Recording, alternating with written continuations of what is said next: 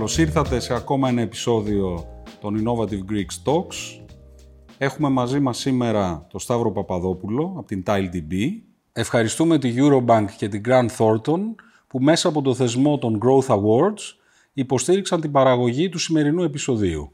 Μην ξεχάσετε να κάνετε subscribe στο κανάλι μας για να μπορείτε να βλέπετε και τα επόμενα και τα προηγούμενα επεισόδια. Σταύρο, καλώς ήρθες. Θα κάνω μια πολύ γρήγορη εισαγωγή. Ο Σταύρος Παπαδόπουλος ε, έχει φτιάξει μία από τις πιο, για μένα, αξιόλογες εταιρείες ε, και εκτός ελληνικών συνόρων, με κάθε έννοια, μία από τις πιο υποσχόμενες εταιρείες στη, στη διαχείριση δεδομένων, ε, την TileDB.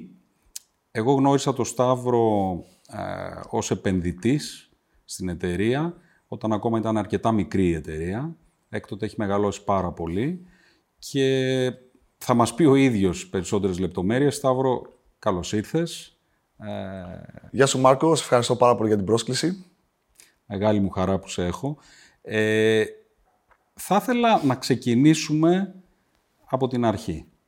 Ε, και θα έλεγα να μας πεις λίγο πού μεγάλωσες ε, και πού πρωτοαπέκτησες το ενδιαφέρον σου για την τεχνολογία. Ας το πάρουμε από εκεί, ας πάρουμε τα ίσως πιο παιδικά μαθητικά χρόνια. Γεννήθηκα στην Ξάνθη. Εκεί είναι η οικογένειά μου, οι γονείς μου, τα αδέρφια μου, ακόμη και τώρα και επισκέφτομαι πάρα πολύ συχνά. Ε, η αγάπη μου για, συγκεκριμένα για τους υπολογιστές ξεκίνησε από τα παιχνίδια. Ε, θυμάμαι ότι για κάποιο λόγο ε, στο σπίτι είχαμε έναν Amstrad 6128. Δεν θυμάμαι πώς αυτός ο υπολογιστής μπήκε στο σπίτι, ήμουν πολύ μικρός. Οι γονείς μου δεν είχαν σχέση με την τεχνολογία ή κάποιος άλλος από την οικογένεια. Οπότε μου φάνηκε πάρα πολύ έτσι, όχι μόνο διασκεδαστικό, ήταν ε, intriguing, ξέρεις, ε, ότι υπάρχει αυτό το μηχάνημα και κάνει όλα αυτά τα πράγματα. Και προφανώς σαν παιδί μου άρεσαν πάρα πολύ τα, τα παιχνίδια. Καθώς μεγάλωνα προσπαθούσα λίγο να καταλάβω, δεν υπήρχε τότε ίντερνετ και διάφορε, διάφορες άλλες πηγές, προσπαθούσα να καταλάβω από φίλους, τους ε, ε μεταγενέστερους ε, υπολογιστές, τι παιχνίδια βγαίνουν και κατέληξα να διαβάζω περιοδικά για πληροφορική όταν ήμουν στο γυμνάσιο και στο Λύκειο και έτσι λοιπόν ε, μπήκε το μικρόβιο. Και άρχισα να σκέφτομαι ότι αυτό ίσως να είναι και ένας επαγγελματικός προσανατολισμός για μένα ε, και πάλι χωρίς να ξέρω τίποτα για υπολογιστές, τίποτα για προγραμματισμό. Ε, και ναι, έχω περιέργεια. όταν σκέφτηκες λοιπόν για πρώτη φορά ότι μπορεί να θέλω να ασχοληθώ με την πληροφορική, στο μυαλό σου τι ήταν η πληροφορική; Δηλαδή, ξέρεις, ε, το 98 ή το 99 η έννοια ότι θα ασχοληθώ με την πληροφορική δεν έχει καμία σχέση με το τι μπορεί να σκέφτεται σήμερα ένας ανάλογος ηλικίας άνθρωπος. Ναι.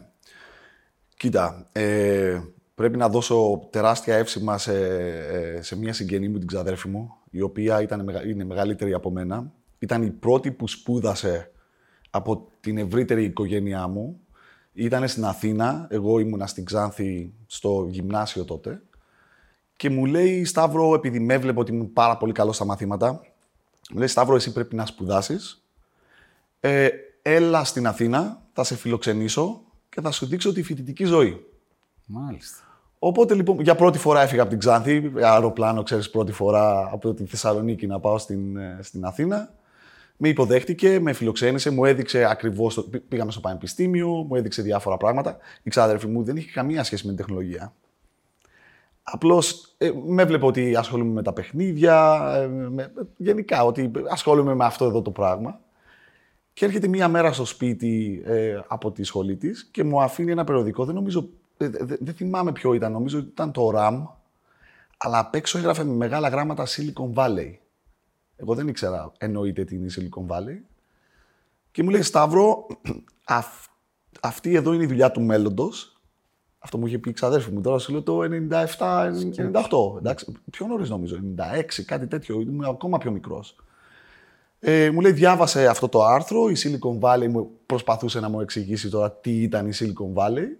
Και νομίζω είχε ένα άρθρο για την Intel. Αυτό έχει σημασία στην πορεία της συζήτησής μας. Μου εξήγησε ότι υπάρχουν και κάποια φοβερά πανεπιστήμια στο MIT. Και αυτό έχει σημασία στη συζήτησή μας μετά. Οπότε από τότε έβαλα ένα πρόγραμμα. Και μου είπε, «Ε, για να ε, καταφέρεις να πας στην Αμερική, Πρέπει να είσαι πολύ καλός στα μαθήματα, υπάρχουν οι πανελλήνιες εξετάσεις, θα μπει σε μια σχολή στην Ελλάδα, τουλάχιστον έτσι αυτό είχαμε στο μυαλό μας, ότι θα πάμε σε ένα ελληνικό πανεπιστήμιο για το προπτυχιακό. Εκεί πρέπει να βγάζεις βαθμούς, να δικτυώνεσαι κλπ. Και κάποια στιγμή θα κάνεις τις αιτήσεις σου για να κάνεις διδακτορικές σπουδές στην Αμερική. Αυτό σου λέω ήμουνα 12-13 χρονών. Κάτι, Και αυτό σου μπήκε στο μυαλό από τότε; Μπήκε πλάνο. Α, Μπήκε πλάνο. Μπήκε πλάνο. Και ήσουν ο πρώτος στην οικογένειά σου που πήγε στο πανεπιστήμιο; Η- ε, μετά την ξαδέρφη μου. Μετά την ξαδέρφη σου. Ναι. Μάλιστα. Οπότε, για πες μας λίγο, όταν έφτασες στο σημείο να κάνεις αιτήσεις για πανεπιστήμια, τι σκεφτόσουν να το ότι είχε ήδη αποφασίσει τι θα κάνεις ακριβώς; Ε, εννοείς όταν... ε, αυ- ε, μηχανογραφικό μετά τις Πανελλήνιες εννοείς; Ναι, ναι, ή αυτό αργο- ε, μηχανογραφικό ήταν ουσιαστικά... Εντάξει, πήγα και καλά στις εξετάσεις. Και αν θυμάμαι καλά, το μηχανογραφικό στη δική μου τη χρονιά το έκανες αφού πήρες το βαθμό, αφού έπαιρνες το βαθμό. Οπότε ψηλό ήξερα τι πιάνω, τι δεν πιάνω. Και ήταν η πρώτη επιλογή η πληροφορική Θεσσαλονίκης. Δηλαδή δεν μπορούσα να μπω στην ιατρική, μπορούσα να μπω κάπου αλλού. Και ε, είχα δηλώσει δύο-τρία πράγματα στο μηχανογραφικό. Δηλαδή υπήρχε και κίνδυνος, άμα δεν έπιανα τίποτα, να, να ξέμενα. Αλλά ήταν πληροφορική Θεσσαλονίκης και ο λόγος είναι ότι ήθελα καθαρή πληροφορική, όχι ηλεκτρολόγος μηχανικός. Και ήθελα να είμαι στη Θεσσαλονίκη γιατί πρώτη φορά έφευγα από την, από την πόλη μου. Η Θεσσαλονίκη είναι δύο ώρες από την, από την Ξάνθη. Και λέω να είμαι κοντά στους γονείς μου. Ήμουν και πολύ μικρός, ήμουν 17 όταν πήγα στο πανεπιστήμιο γιατί κέρδιζα μια χρονιά. Ξέρεις πώς ήταν στο παρελθον Και λέω εντάξει, Θεσσαλονίκη ωραία πόλη είναι μεγαλύτερη. Μην πάμε από την Ξάνθη στην Αθήνα. Ξέρεις, και, πιο, συγγνώμη, και πιο μακριά. Και ξέρεις, ε, μια πολύ μεγαλύτερη πόλη από αυτό που έχω συνηθίσει, να το κάνουμε σταδιακά. Βέβαια θα σου πω μετά ότι από τη Θεσσαλονίκη το τερμάτισα, αλλά η, η- η Θεσσαλονίκη ήταν το πρώτο βήμα. Και πώς θυμάσαι αυτά τα χρόνια στη Θεσσαλονίκη, πόσα χρόνια έμεινες τελικά στη Θεσσαλονίκη; Λοιπόν, έμεινα πέντε χρόνια, ήταν τέσσερα χρόνια η σχολή και έμεινα ένα χρόνο για να προετοιμάσω τις αιτήσεις μου. Για, τότε για την Αμερική σκεφτόμουν. Και έχει ολόκληρη διαδικασία, ξέρεις, που πρέπει να περάσει στο GRE και Ναι, έχει ναι, διάβασμα, έχει διάφορα πράγματα. Ε, οπότε συνολικά έμεινα πέντε χρόνια. Και πώς τα θυμάσαι αυτά τα χρόνια, ενώ και μαθησιακά, ε, αλλά και προσωπικά; Και έτσι όπως το βλέπω εκ των υστέρων, ε, ήμουνα πολύ μικρός για μια τέτοια πόλη, για φοιτητική ζωή. Δηλαδή 17 χρονών. Ξέρεις, το μυαλό δεν ήταν ακόμα έτοιμο. Ε, με τη σχολή ήθελα πάντα να ασχοληθώ. Σου λέω, ε, το έβλεπα και σαν πρόκληση ότι θέλω να πάω να κάνω τα... Θα πάω στα μαθήματα, θα είμαι πολύ καλός. Απλά δεν με, ε, δεν με ενθουσίαζε ιδιαίτερα η, η σχολή. Ή- Ήταν και άλλα τα χρόνια, τώρα μπορεί να έχουν βελτιωθεί τα πράγματα, αλλά δεν ήταν αυτό που περίμενα στο πανεπιστήμιο. Εγώ περίμενα ξέρεις, να σου δώσουν τη, τη γνώση λίγο πιο απλόχερα, λίγο περισσότερες λεπτομέρειες. Εγώ ε, βρέθηκα να ψάχνω μόνος μου το υλικό για να διαβάσω από αγγλικά, ας πούμε, βιβλία, γιατί δεν καταλάβαινα. Και συνήθως ε, αυτό το κάνω πάντα. Διαβάζω από πολλές πηγές ένα πράγμα. Για να το κατανοήσω, να, ίσως ένας άλλος τρόπος να μου το δίνει να το καταλάβω καλύτερα. Αγγλικά μέχρι τότε είχες μάθει; Ναι, ήμουνα, ήμουνα εντάξει σχετικά. Και σε αυτό βοήθησαν και τα παιχνίδια. Δηλαδή, το λεξιλόγιο μου ήταν τεράστιο. Λόγω των Από αυτά παιχνιδιών. που έβλεπα και έψαχνα στο λεξικό, τι σημαίνει αυτό για να προχωρήσω στο παιχνίδι. Και αυτό τώρα που λες ε, είναι και μια ευκαιρία ίσως να μας πεις ποια στοιχεία του πανεπιστημίου σε απογοήτευσαν. Δηλαδή ποια ήταν τα, τα πράγματα που περίμενες και δεν βρήκες; Και αναγκάστηκες να τα βρεις μόνος σου κατά κάποιο τρόπο. Ναι, και αυτά θα. ξέρεις, έχω και γνώμονα σύγκρισης μετά, γιατί δεν είναι να πηγαίνεις και να παραπονιέσαι. Μπορεί να το πρόβλημα να το είχες εσύ, ότι ε, γιατί δεν πήγαινες στα μαθήματα, γιατί δεν ήσουν πιο ανοιχτός προς τη γνώση. Κοίτα, είχα ε, διάφορα προβλήματα που είδα που λύθη- τα ε- έχουν λύσει οι υπόλοιποι. Βέβαια, ε, επαναλαμβάνω, αυτό είναι το 2000, έτσι; 2000 με 2005. Ε, είναι πρώτον το πραγματικό υλικό, δηλαδή να κάτσεις να γράψεις αυτά που πρέπει να διδάξεις στον κόσμο. Ε, τα αγγλικά textbooks, τα αγγλικά βιβλία, ήταν ολοκληρωμένα. Αλλά δεν μπορούσε ο άλλος να σου δώσει, δεν μπορούσε το πανεπιστήμιο να σου δώσει αγγλικό textbook.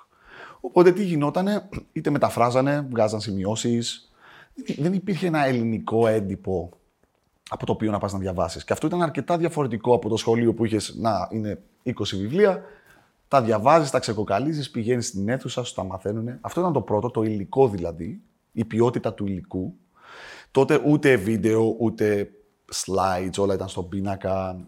Ξέρεις, δεν είχες, δεν, είχε, δεν είχες την τεχνολογία που έχεις σήμερα για να δώσεις στο φοιτητή να καταλάβει ένα, ένα συγκεκριμένο topic, ας πούμε, ένα συγκεκριμένο θέμα.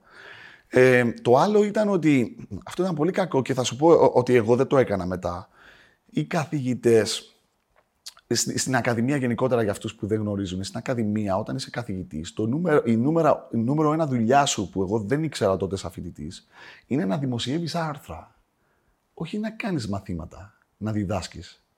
Ε, ξέρω ότι είναι λίγο αντικρουόμενο αυτό που λέω, αλλά έτσι είναι. Δηλαδή, ο τρόπος με τον οποίο κρίνεσαι σαν καθηγητής, ακαδημαϊκός, είναι οι δημοσιεύσεις. Άρα πρέπει να κάνεις την έρευνά σου μόνος σου, δηλαδή εντελώς έξω από την τάξη και έξω από τους φοιτητές. Δυστυχώς δίνανε λιγότερη βάση στους φοιτητές. Γιατί δεν ήταν αυτή η δουλειά τους. Δηλαδή, αν, αν εγώ έλεγα τι καλός καθηγητής, τι καλή καθηγήτρια, δεν, δεν, δεν τους έκανε κάποιο συγκεκριμένο καλό, κάποιο όφελος στη δουλειά τους. Νομίζω αυτό είναι πρόβλημα σε πολλά ειδικά ευρωπαϊκά πανεπιστήμια. Ναι. Ε, αυτό που λες, ότι η ιδιότητα του ερευνητή και ε, η ιδιότητα του δασκάλου, να το πούμε έτσι, είναι δύο τελείως διαφορετικά πράγματα. Ναι, δηλαδή μπορεί βέβαια. ένας εξαιρετικός δάσκαλος να μην είναι εξαιρετικός ερευνητής ή ένας εξαιρετικός ερευνητής να μην είναι καθόλου καλός δάσκαλος. έτσι. Ακριβώς. Ναι. Στο εξωτερικό, μετά θα, τα- θα τα πούμε όταν μιλήσουμε γι' αυτό, είναι λίγο διαφορετικά, γιατί έχουν σκορ και, και διαφορετικές βαρύτητες, αλλά η διδασκαλία είναι μέσα στα κριτήρια. Απλά δεν είναι το 80%, είναι το 20%. Ας πούμε. Για- Σε κάθε πανεπιστήμιο παίζει αυτό. Αλλά το βάζουν μέσα. Έχεις, ε, σε, κάνουν, σε αξιολογούν οι φοιτητές. Πάρα πολύ σημαντικό. Τελειώνει το μάθημα, όπως τους αξιολογείς εσύ στα τεστ, έτσι αξιολογούν και αυτοί την διδασκαλία σου. Και μάλιστα ε, στο Hong Kong, ας πούμε, που ήμουνα, μας βαθμολογούσαν σε ε, δύο φορές. Μία στη μέση του εξαμήνου, μία στο τέλος. Ούτως ώστε να πάρεις και λίγο feedback και να πας να το φτιάξεις μετά. Αυτό αναρωτιέμαι, ναι, γιατί πάντα μου κάνει εντύπωση όταν. Γιατί έχω φίλους που είναι ε, καθηγητές πανεπιστημίου και μου, έχει- μου έχει κάνει εντύπωση ότι όταν έρχεται η ώρα της, εξ, της αξιολόγησης για μια θέση να γίνουν μόνιμοι, να γίνουν επίκουροι, οτιδήποτε είναι αυτό, ότι κυρίως παίζουν ρόλο οι δημοσιεύσεις τους και φυσικά οι προσωπικές σχέσεις και τα politics. Και Αλλά- τα grants. ε, ναι, δεν, παίζουν, δεν παίζει τόσο ρόλο νομίζω η, η φήμη τους ως δάσκαλοι. Όχι, ως, καμία. ε, με, και, και αυτό είναι οξύμορο κατά κάποιο τρόπο, διότι νομίζω ότι ε, τώρα που υπάρχουν και οι πλατφόρμες αξιολόγησης, ας πούμε, πα- παράδειγμα, εγώ άφησα το γιο μου τώρα στο Πανεπιστήμιο στην Αμερική ε, για, για να ξεκινήσει τις σπουδές του. Είναι κεντρικό στοιχείο του Πανεπιστημίου η πλατφόρμα αξιολόγησης των καθηγητών τους. Πολύ κεντρικό. Σε όλα τα σχολεία που Ε, έχω πάει εγώ στο εξωτερικό. Με όλα τα προβλήματα που έχει βέβαια αυτό, έτσι. Εγώ δεν βλέπω κανένα πρόβλημα, ρε Μάρκο. Γιατί δεν, θα αξιολογηθείς. Είναι ανώνυμα. Ναι. Είναι ανώνυμα. Παίρνεις feedback για να, για να καλυτερεύσεις. Αυτό είναι πολύ σημαντικό και στις επιχειρήσεις. Δηλαδή, πολλά από αυτά που λέμε, ε, εγώ τα έχω βάλει στην εταιρεία. Εντάξει, αυτά είναι μαθήματα ε, ε, έξω από το, πανεπιστη- από, από το πανεπιστημιακό περιβάλλον. Αλλά μόνο καλό μπορεί να σου κάνει το, το feedback. Τώρα, αν είναι κάποιος και σε τρολάρει, ας πούμε, εντάξει, θα υπάρξει και αυτό. Υπάρχουν outliers. Κοίτα, να σου πω, ε, εγώ πώς το εννοούσα όταν σου είπαμε ότι προβλήματα φέρνει αυτό. Ναι. Ότι στην Αμερική, επειδή υπάρχει πολύ ακτιβισμός μέσα στα πανεπιστήμια ε, και κατά κάποιο τρόπο νομίζω έχει αρχίσει και λίγο να υπονομεύεται η ελευθερία του λόγου. Δηλαδή, το τι θεωρείται αποδεκτό να πει κανείς και το τι μπορεί να είναι προσβλητικό σε κάποιους ε, έχει γίνει ένα μεγάλο ζήτημα που για τους περισσότερους καθηγητές, ε, να στο πω και απλά, δεν αξίζει να ρισκάρουν. Με αποτέλεσμα η διδασκαλία τους ίσως να γίνεται πιο, αν θες, συντηρητική και προσεκτική. Δηλαδή δημιουργείται ένα φοβικό σύνδρομο, ότι ακριβώς επειδή είναι εκτεθειμένοι σε μια πολύ ανοιχτή αξιολόγηση, ε, η οποία είναι άνδρο και ακτιβισμού, και είναι φυσικά επίσης πάρα πολύ χρήσιμη για αυτούς που δεν, τη χρησιμο- δεν την εργαλο- εργαλειοποιούν. Ε, ναι, νομίζω ότι ε, έχει, έχει, αυτό, στο, αυτό το οποίο έχει δημιουργήσει είναι μια σχετική ε, υπονόμευση της ελευθερίας του λόγου. Αυτό που πολλοί ονομάζουν woke ε, culture, ας πούμε, η κουλτούρα του ότι, ε, της πολιτικής ορθότητος, ας το πούμε κατά κάποιο τρόπο. Εγώ έτσι το εννοούσα, αλλά σίγουρα συμφωνώ μαζί σου. Αλλά για να μην μείνουμε σε αυτό, ε, θέλω να μου πεις λίγο, από όσο καταλαβαίνω, γνώρισες κάποιου, κάποιους καθηγητές ή κάποιον καθηγητή που σε ενέπνευσε για το επόμενο σου βήμα στη Θεσσαλονίκη. Πράγματι, στο, στο πανεπιστήμιο αυτό που, που έκανα για αυτούς τους λόγους που εξήγησα είναι ότι δεν είχα πολλές σχέσεις. Δεν είχα καμία σχέση με κανέναν καθηγητή στην αρχή. Απλά έκανα τη δουλειά μου, έβγαζα τους βαθμούς που έπρεπε να βγάλω ε, και κάποια στιγμή βρέθηκα να έχω έτσι ένα αρκετά υψηλό βαθμό και λέω, ε, ε, ήρθε η ώρα, στο τέλος του τέταρτου χρόνου, ήρθε η ώρα να κάνω τις αιτήσεις για την Αμερική. Αυτό είναι λάθος. Το είδα μετά, δηλαδή τώρα ξέρω τη συνταγή. Αν θες να πας στην Αμερική ή οπουδήποτε αλλού ε, για να κάνεις τις μεταπτυχιακές σου σπουδές, ξεκινάς από, από την πρώτη χρονιά. Από την πρώτη χρονιά βάζεις το πλάνο, δηλαδή το έκανα σωστά σαν teenager, έτσι, ε, για να πάω στο πανεπιστήμιο, αλλά έπρεπε να δω, εντάξει και είχα στο μυαλό μου ότι θα πάω για διδακτορικό μετά, αλλά έπρεπε να δω δύο-τρία βήματα μπροστά. Ενώ στο πανεπιστήμιο δεν το έκανα αυτό. Είπα θα βγάλω τους βαθμούς και στο τέλος του πανεπιστημίου θα ξεκινήσω τις σχέσεις με τους καθηγητές. Σε μένα δούλεψε ως ένα σημείο, αλλά αυτό δεν σε βάζει μες στο MIT. Στο MIT, αν θες να πας, ε, θα ξεκινήσεις από την πρώτη χρονιά, θα, άμα είσαι τυχερός, έχεις την οικονομική δυνατότητα, πήγαινες στη Βοστόνη να δεις πώς είναι τα πράγματα, ή υπάρχουν κάποιοι καθηγητές που το κάνουν αυτό στους φοιτητές τους, πηγαίνουν, τους βοηθάνε. Δείτε λίγο. Πώς έκανε η ξαδέρφη μου για mm. μένα, κάνουν οι καθηγητές στο πανεπιστήμιο για τους φοιτητές τους. Ε, να καταλάβεις λίγο τι περιμένουν να δουν στην αίτηση αυτοί οι άνθρωποι. Δεν είναι μόνο ο βαθμός. Πρέπει να έχεις ίσως μια δημοσίευση, ίσως να είσαι λίγο πιο ε, ενεργό σε άλλα θέματα. Αυτά δεν, δεν τα είχα εγώ, ας πούμε, στην αίτησή μου σε καμιά περίπτωση. Ε, οπότε προς το τέλος της σχολής ε, ρωτούσα διάφορα παιδιά ποιον καθηγητή να πάω να, ε, σε ποιον καθηγητή να πάω να μιλήσω. Δεν ήξερα πού να πάω. Τελικά όντως βρήκα ένα καθηγητή, ε, είναι ο Γιάννης Μανολόπουλος και ε, του χτυπάω την πόρτα, του δείχνω τους βαθμούς μου και του λέω, ξέρω ότι έχετε κάποιες νοημίες στο εξωτερικό, ε, θέλω να πάω για διδακτορικό, τι μου προτείνετε; Ε, και μου λέει ο Γιάννης βλέπει τις, τους βαθμούς και μου πού ήσουν εσύ, γιατί δεν ήρθες, ξέρω, κάνα δύο χρόνια πιο πριν με τέτοιους βαθμούς; Και με βοήθησε, ε, ε, έμεινα μαζί του για, ένα, για μια χρονιά, μου έδωσε μια δουλειά ενώ έκανα τις αιτήσεις. Όντως μου γνώρισε τρεις φίλους τους στην Αμερική, στους οποίους έκανα, την, έκανα αίτηση και, και όντως με πήρανε σε αυτά τα πανεπιστήμια. Και κάποια στιγμή εντελώς τυχαία συναντάω ένα παλικάρι σε, σε ένα λεωφορείο στην Θεσσαλονίκη. Έτυχε να είναι φίλος με ένα άλλο παλικάρι που ήταν στο Χονγκ Κόνγκ, σε έναν άλλον Έλληνα καθηγητή.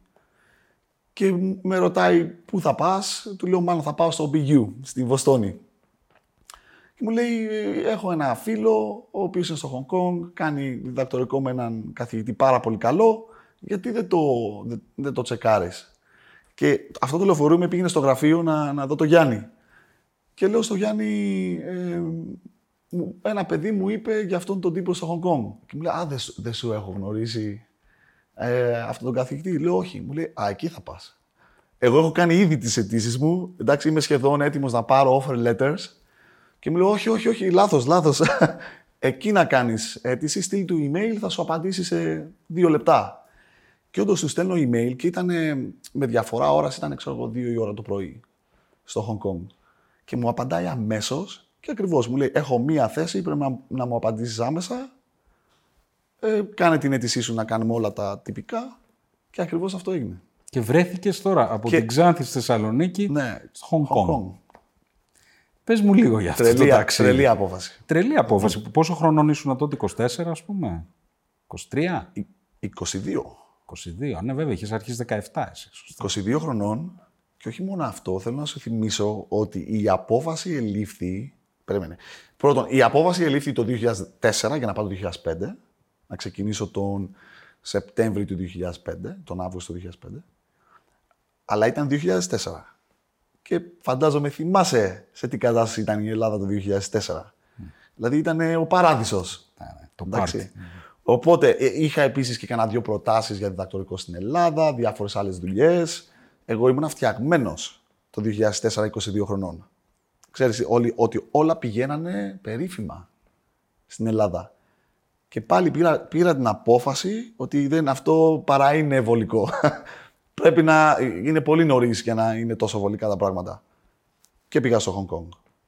Και πήγα, ξέρεις, είναι σαν να με πετάξανε με το Alex Ipto. Δεν ήξερα τίποτα για το Hong Kong. Μπήκες μόνο σε ένα αεροπλάνο και βρέθηκες στο Hong Kong. Ναι. Και εκείνο το παλικάρι με υποδέχτηκε. Αυτή ήταν η πρώτη φορά που έφυγες εκτός Ελλάδος; Είχα πάει άλλη μία φορά με ομάδες ποδοσφαίρου έτσι, που ασχολούμαι με τα αθλητικά.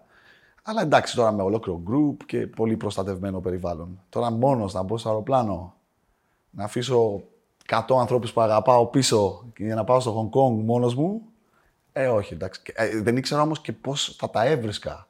Τώρα θα σου πω ότι τα βρήκα τέλεια, αλλά εγώ όταν ήμουνα σε αυτό το αεροπλάνο έλεγα τι γίνεται, ε, πού πάω, θα τα καταφέρω, είναι καλά καταρχήν, θα περάσω τόσα χρόνια. Και αυτό είναι σημαντικό πράγμα για αυτούς που πάνε για διδακτορικό. Πρέπει να επιλέξουν και το μέρος. Είναι πέντε χρόνια από τη ζωή σου τουλάχιστον. Εσύ πόσο έμεινες τελικά; Οχτώ. Οκτώ χρόνια. Γιατί μετά έγινα και καθηγητής εκεί για τρία χρόνια, αφού τελείωσα το διδακτορικό. Και πες μου λίγο αυτές οι πρώτες εντυπώσεις όταν έφτασες εκεί και πώς έφτιαξες τη ζωή σου στο Hong Kong. Ναι, όταν. Και όταν... ίσως να μας πεις και λίγα πράγματα για το αντικείμενο στο οποίο άρχισες ναι. να επικεντρώνεσαι εκεί που έχει να κάνει με τα δεδομένα, βέβαια. Ωραία, λοιπόν. Ε, θα σου πω πώς τα βρήκα και μετά θα μιλήσουμε ναι, για τα ναι, ναι. επιστημονικά. Ε, όταν προσγειώθηκα, 22 χρονών επαναλαμβάνω, εντάξει, ε, με υποδέχτηκε το παλικάρι ο Κυριάκος ο Μουρατίδης, ήταν στο, στο Χοκμό. Τότε ήταν αυτός που έδωσε τη σκητάλη, δηλαδή τελείωνε αυτό στο διδακτορικό του, έκανε αιτήσει για να γίνει καθηγητής και παρέδιδε τη σκητάλη στον επόμενο φοιτητή του, αυτού του καθηγητή. Επίσης Έλληνα. Επίσης Έλληνα. Ο καθηγητής είναι ο Δημήτρης ο Παπαδιάς, Έλληνας, ναι. Ε, ο οποίος ήθελε να έχει Έλληνες εκεί, έτσι. Ε, βοηθούσε τους Έλληνες. Ναι, Δεν είναι ότι ντε και καλά, ξέρεις, τέλειοι mm. Έλληνες, αλλά ναι, ότι είχε φτιάξει ένα δίκτυο. Μας έλεγε και εμάς, άμα έχετε κανένα, κανένα παιδί που θέλει να έρθει να κάνει δακτορικό, είδατε πώς είναι η φάση, Δείτε ποιος ταιριάζει, ποιος όχι. Κάπως όπως και εγώ σου λέω, άμα δεις κανένα νέο παιδί. Όπως ήσουν εσύ πριν έξι χρόνια, πες μου για να επενδύσουμε. Ναι, ναι, ε, ναι, γιατί ξέρουμε τη φάση και να είναι παρόμοιο. Μην είναι κάτι άλλο που δεν κάνει για το περιβάλλον. Ε, και, την, ε, και θυμάμαι είχα φτάσει και βράδυ τότε, ήταν μια καθημερινή και τα παιδιά αυτά, ήταν και κανένα δυο, κανένα δυο ακόμα παιδιά. Και μου λένε θέλεις λίγο να βγεις έξω; Ξέρεις, είχα 35 ώρες ταξίδι όπως το είχα κάνει, τα είχα κάνει μαντάρα στο πώς θα πάω. Και λέω πάμε. Και βγαίνουμε έξω τώρα σε αυτό το πράγμα το Hong Kong. Και ε, πηγαίνουμε μέχρι πολύ αργά, βγαίνουμε έξω στα μπάρς και σε αυτά. Αλλά ήταν όλο εντυπωσιακό έτσι. Δηλαδή στους δρόμους που περπατάς, το φαγητό που έτρωγες, ο κόσμος, η ενέργεια. Και θυμάμαι ότι παίρνω τηλέφωνο τους γονείς μου επί τόπου. Και τους λέω, Εγώ δεν ξανάρχομαι πίσω. Δεν είναι αυτό. Αυτό είναι. Εδώ είμαι. Και όντως, ακόμα και τώρα δηλαδή, λέω ότι το Hong Kong είναι η καλύτερη πόλη στον κόσμο. Α, έτσι. Αυτό το πώς τα βρήκα. Οπότε από το, ξέρεις, από το 0 στο 100, δηλαδή εκεί που νόμιζα που είμαι, είναι, ασφα, είναι ασφαλές μέρος, δεν ήξερα τίποτα στο ακριβώς αντίθετο. Οπότε τα βρήκα πολύ καλά από άποψη κοινωνική. Ο, ο λόγος που επέλεξα το Hong Kong, πέρα από προσωπικούς λόγους, ότι ήθελα να, λίγο περιπέτεια, ήξερα ότι σίγουρα θα καταλήξω στην Αμερική, το είχα στο μυαλό μου. Ε, ο, ο, ο, ο τομέας τον οποίο θα ακολουθούσα δεν είχε σημασία για μένα. Δηλαδή, ο Δημήτρης ο Παπαδιάς έκανε βάσεις δεδομένων και πολύ συγκεκριμένες βάσεις δεδομένων. Α πούμε, γεωγραφικές βάσεις δεδομένων. Το οποίο πάλι θα τα πούμε, το έβαλα και αυτό στην εταιρεία. Ό,τι έμαθα μπήκε στην εταιρεία. Ε, θυμάμαι ένα παλικάρι που δούλευε με τον Μανολόπουλο, ε, μου έλεγε: Ξέρεις τι κάνει ο Παπαδιάς; Και λέω: Όχι. Και μου λέει: Να, αυτό είναι ένα, ένα από τα άρθρα του. Διάβασε λίγο να καταλάβεις τι γίνεται. Δεν ήξερα τίποτα. Αλλά δεν με ενδιέφερε. Και όντως, όταν έφτασα, ο Δημήτρης, ο Παπαδιάς, ε, μας έκανε μια παρουσίαση και λέει: Ο τομέας του διδακτορικού σας δεν έχει σημασία. Γενικά δεν έχει σημασία τίποτα. Αυτό που έχει σημασία είναι να είσαι ικανός και να κάνεις κάτι το οποίο είναι hot, το οποίο θα σου δώσει δουλειά. Αλλά δεν έχει σημασία τώρα αν κάνεις γεωγραφικές βάσεις δεδομένων ε, ε, ή σχεσιακές βάσεις δεδομένων. Αν είσαι ικανός, θα τα καταφέρεις. Και αυτό είχα, εγώ το είχα αυτό ήδη μέσα μου. Ότι ναι, αν είσαι ικανός, δεν έχει σημασία ο τομέας. Τι σημαίνει ικανός όμως στο μυαλό σου, τι, ή τι σήμαινε τότε και τι σημαίνει τώρα; Δηλαδή, πώς άλλαξε η, η αν θες, ο ορισμός της ικανότητας; Εγώ Ναι. έχω, ας πούμε, νομίζω στη ζωή μου δει ότι έχει αλλάξει αρκετά στο μυαλό μου. Έννοιες όπως η ικανότητα, ευτυχία ε, και τα λοιπά έχουν αλλάξει πολύ μέσα στον χρόνο. Σύμφωνοι. Ε, κοίτα, τώρα μάλλον είμαι, είμαι προκατηλημένος με αυτό που νομίζω ότι σημαίνει τώρα. Δεν δεν θυμάμαι ακριβώς. Δηλαδή, ίσως, συγγνώμη, ίσως να μην, είναι- η έννοια που έχω στο μυαλό μου τώρα να είναι λίγο διαφορετική από ότι την είχα 15 χρόνια, 18 χρόνια πριν. Για μένα η, ικανο- η- η ικανότητα, αυτό που είναι ξέρεις, μη διαπραγματεύσιμο, είναι η, η, ικα- η, η ταχύτητα μάθησης. Αυτό είναι το πρώτο πράγμα. Να μπορείς να μαθαίνεις γρήγορα. Το νούμερο ένα. Το δεύτερο είναι να μπορείς να εφαρμόζεις τη γνώση γρήγορα. Και για το δεύτερο χρειάζεται και λίγο ταλέντο. Δηλαδή πρέπει να το έχεις. Λίγο... Ε, δεν σου λέω τεράστιο IQ, αλλά πρέπει να έχεις ταλέντο να πάρεις αυτή τη γνώση και να την εφαρμόσεις. Και για, και, και για τα δύο αυτά τα πράγματα χρειάζεται πάρα πολύ σκληρή δουλειά. Δηλαδή να θέλεις να, να, δουλ- να υδρώσεις πάρα πολύ. Ε, αυτό για μένα είναι η ικανότητα. Δεν είναι να ξέρεις μαθηματικά ή να έχεις τεράστιες γνώσεις. Είναι να μπορείς να αποκτήσεις τη γνώση που σου χρειάζεται τώρα, αυτή τη στιγμή. Και αυτό θα σου πω λίγο αργότερα για το πώς έμαθα για επιχειρήσεις κλπ. Αλλά αυτό που σου λέω θα, θα δεις ότι εφαρμόζεται ακριβώς αυτό που έκανα. Η, η, η, η ταχύτητα γνώσης, να μπορείς να καταλάβεις ποια γνώση είναι σχετική τώρα και πώς την εφαρμόζεις. Θέλω, θέλω λίγο σε αυτό να σταθούμε, ε, διότι είναι εμένα η, η- η, η δική μου, αν θες, ε, το δικό μου μαθησιακό υπόβαθρο δεν είναι επιστημονικό όπως είναι το δικό σου. Ε, μπορώ να πεις ότι εγώ ήμουν πιο πολύ στο, στα οικονομικά και σε τέτοιου είδους ε, επιστήμες. Πόσοι, εγώ αυτό που προσπαθώ να καταλάβω είναι όταν ε, λες το δεύτερο κριτήριο είναι αυτή τη γνώση που έχω αποκτήσει με ποιον τρόπο την εφαρμόζω και παράγει κάποιο αποτέλεσμα. Εκεί πόση σημασία έχει τελικά για σένα η συναισθηματική νοημοσύνη, δηλαδή η αντίληψη του κόσμου; Είναι κάτι πολύ σημαντικό; Δηλαδή, εγώ πάντα είχα το ερώτημα, ένας εξαιρετικός επιστήμονας, ο οποίος δεν έχει καμία επαφή με τον έξω κόσμο και δεν έχει υψηλή συναισθηματική νοημοσύνη, που είναι συνηθισμένο σε, σε πολλούς ερευνητές επιστήμονες. Ε, εκεί δυσκολεύεται στο να το μεταφράσει σε κάτι πραγματικό ή όχι απαραίτητα; Εξαρτάται για τι πράγμα μιλάμε. Αν μιλάμε για κάτι καθαρά επιστημονικό, μάλλον δεν έχει σημασία αυτό το συναισθηματικό, το EQ που λέμε, έτσι.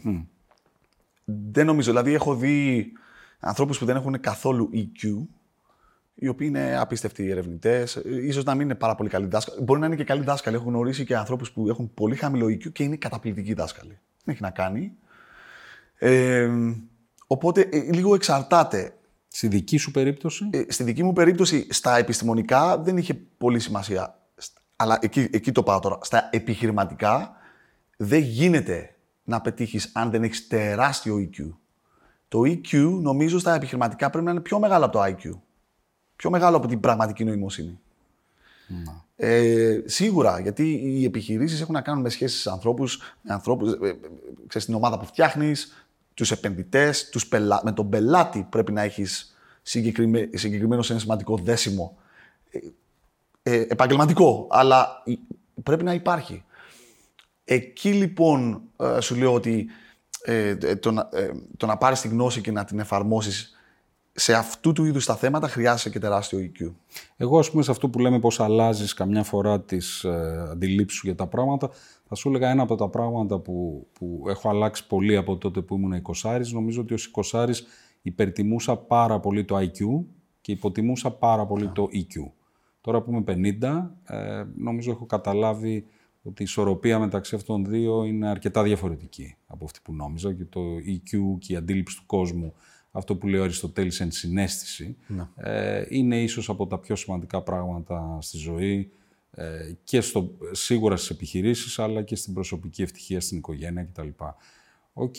Ε, οπότε θέλω λίγο να δούμε τώρα πώς αρχίσεις, αρχίζεις και χτίζεις ένα ενδιαφέρον για το αντικείμενό σου και να πούμε λίγο για το αντικείμενό σου, το οποίο τελικά μετά σε οδηγεί στο MIT στην Αμερική, μετά το Hong Kong. Ναι. Για μίλα μου λίγο γι' αυτό. Λοιπόν, ε, το ευρύτερο αντικείμενο είναι ε, διαχείριση δεδομένων. Τι σημαίνει αυτό, έχεις διάφορα δεδομένα. Τώρα ε, είναι πολύ ευρύ το θέμα. Τα δεδομένα μπορεί να είναι η ηλικία κάποιων ασθενών, για παράδειγμα, ε, όλες οι πληροφορίες ενός ασθενού σε ένα νοσοκομείο, μπορεί να είναι καταχωρήσεις πελατών, ε, μπορεί να είναι διάφορες συναλλαγές που γίνονται στην τράπεζα ή μπορεί να είναι κάτι πολύ πιο πολύπλοκο. Στα επιστημονικά είναι πολύ πιο πολύπλοκα τα δεδομένα. Ας πούμε, μπορεί να είναι μια ακτινογραφία, μια μαγνητική τομογραφία, μπορεί να είναι το γονιδίωμά σου, μπορεί να είναι τα δεδομένα, ας πούμε, για το πώς σχηματίζονται οι πρωτεΐνες από το, από το RNA. Ε, ε, ε, ξέρεις, ε, ε, οτιδήποτε κάτω από τον ήλιο που μπορείς να μετρήσεις και το καταχωρείς σε έναν υπολογιστή. Για να διαχειριστείς αυτού του είδους τα δεδομένα, αν δεν το κάνεις με έναν υπολογιστή, πρέπει να το κάνεις με το χέρι. Όπως τα κάνανε παλιά. Εντάξει, με λογιστικά φύλλα, κανονικά φύλλα, χαρτί και να μετράς. Αυτά λοιπόν τώρα πλέον δεν υπάρχουν, ε, δεν υπάρχει τίποτα χειροκίνητο, είναι στον υπολογιστή. Το, το λογισμικό, το πρόγραμμα που πρέπει να φτιαχτεί για να, διαχει... για να, μπορείς, να μπορείς να διαχειριστείς τέτοιου είδους δεδομένα είναι υπερβολικά πολύπλοκο. Εντάξει, είναι από τα πιο πολύπλοκα λογισμικά προγράμματα που μπορείς να φτιάξεις για οτιδήποτε. Ε, ο τομέας είναι ευρύς και, στο... και υπάρχουν πάρα πολλοί υποτομείς. Αυτά που κάναμε στο Hong Kong